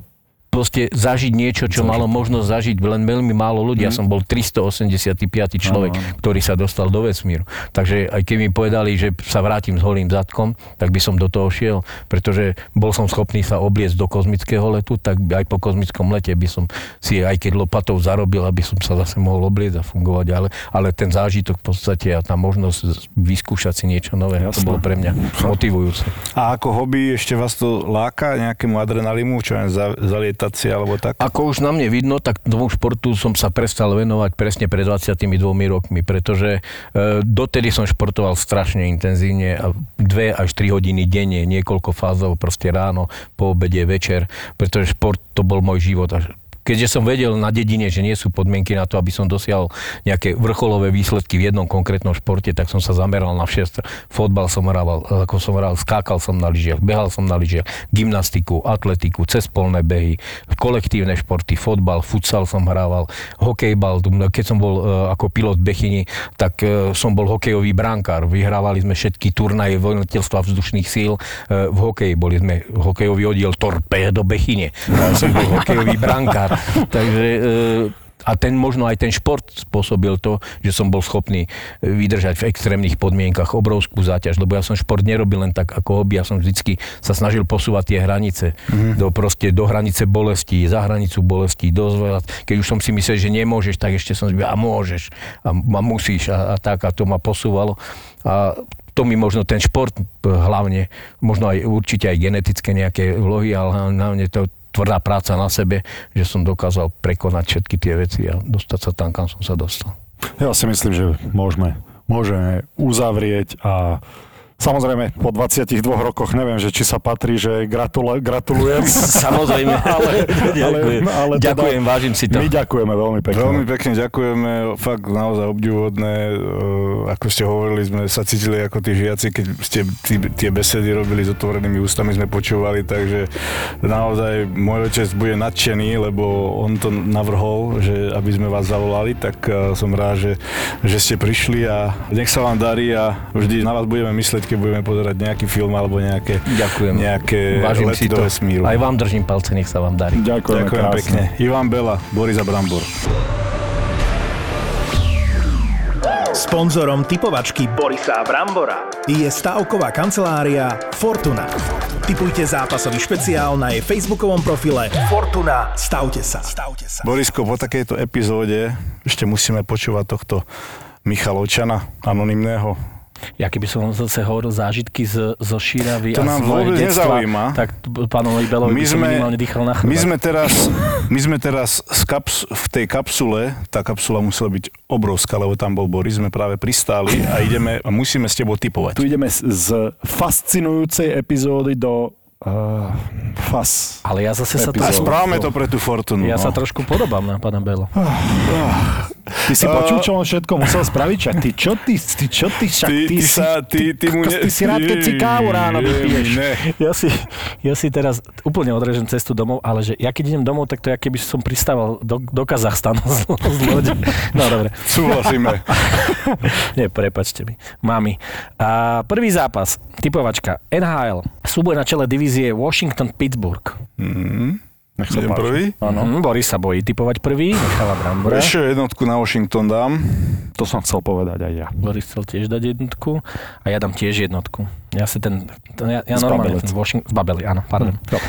Druhý zápas je UFC zápas, naša obľúbená UFC a Procházka, ktorý sa stal ďalším a, takým asetom, alebo skôr takým a, bojovníkom, ktorého podporuje naša Fortuna a, je jeho novým partnerom proti Reyesovi. To sú chlapci, ktorí vyhrali poslednom, posledných 11 zápasov, 12 zápasov a, a celkom slušne sa bijú. Prečo netypujeme ľudskú sabovú? Silent Killa. To Aj na ňu príde rád, keď Aj ju Fortuna zoberie rád. pod svoje krídla. Zatiaľ majú La- Lajoša a tohto Procházku. Procházka je Slovák?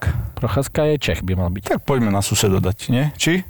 Boris. Dajme na suseda. Jednotku na Procházku. Tak. Idem aj ja do neho. No keby ideš do neho, tak ťa dá dole. Za 2 sekundy.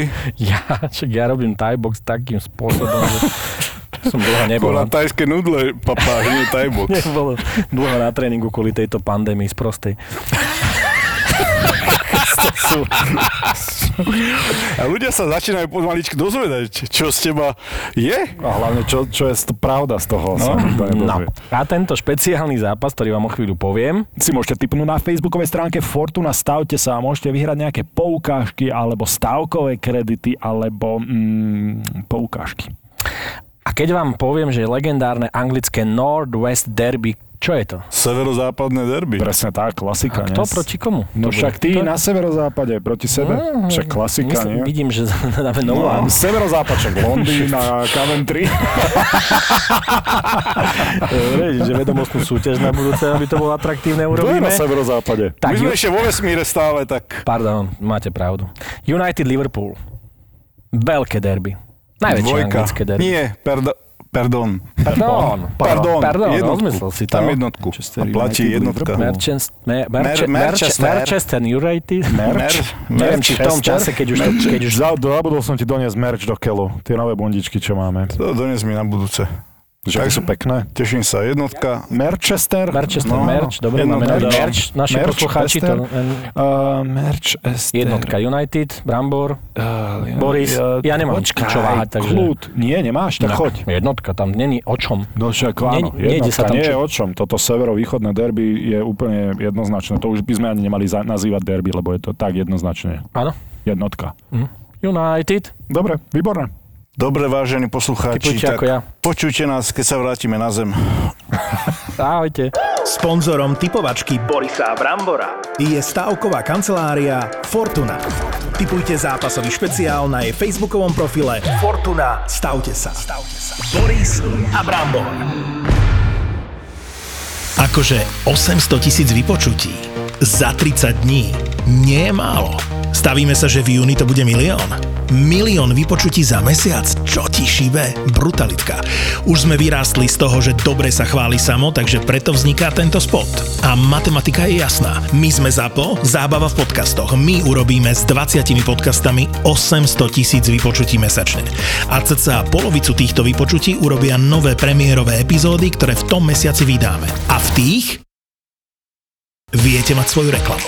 Garantujeme vám 400 tisíc vypočutí vašej reklamy v podcastoch ZAPO a exkluzívnu cieľovku 18 až 34 rokov, ktorú vám nedá žiadne rádio. www.zábava v podcastoch SK.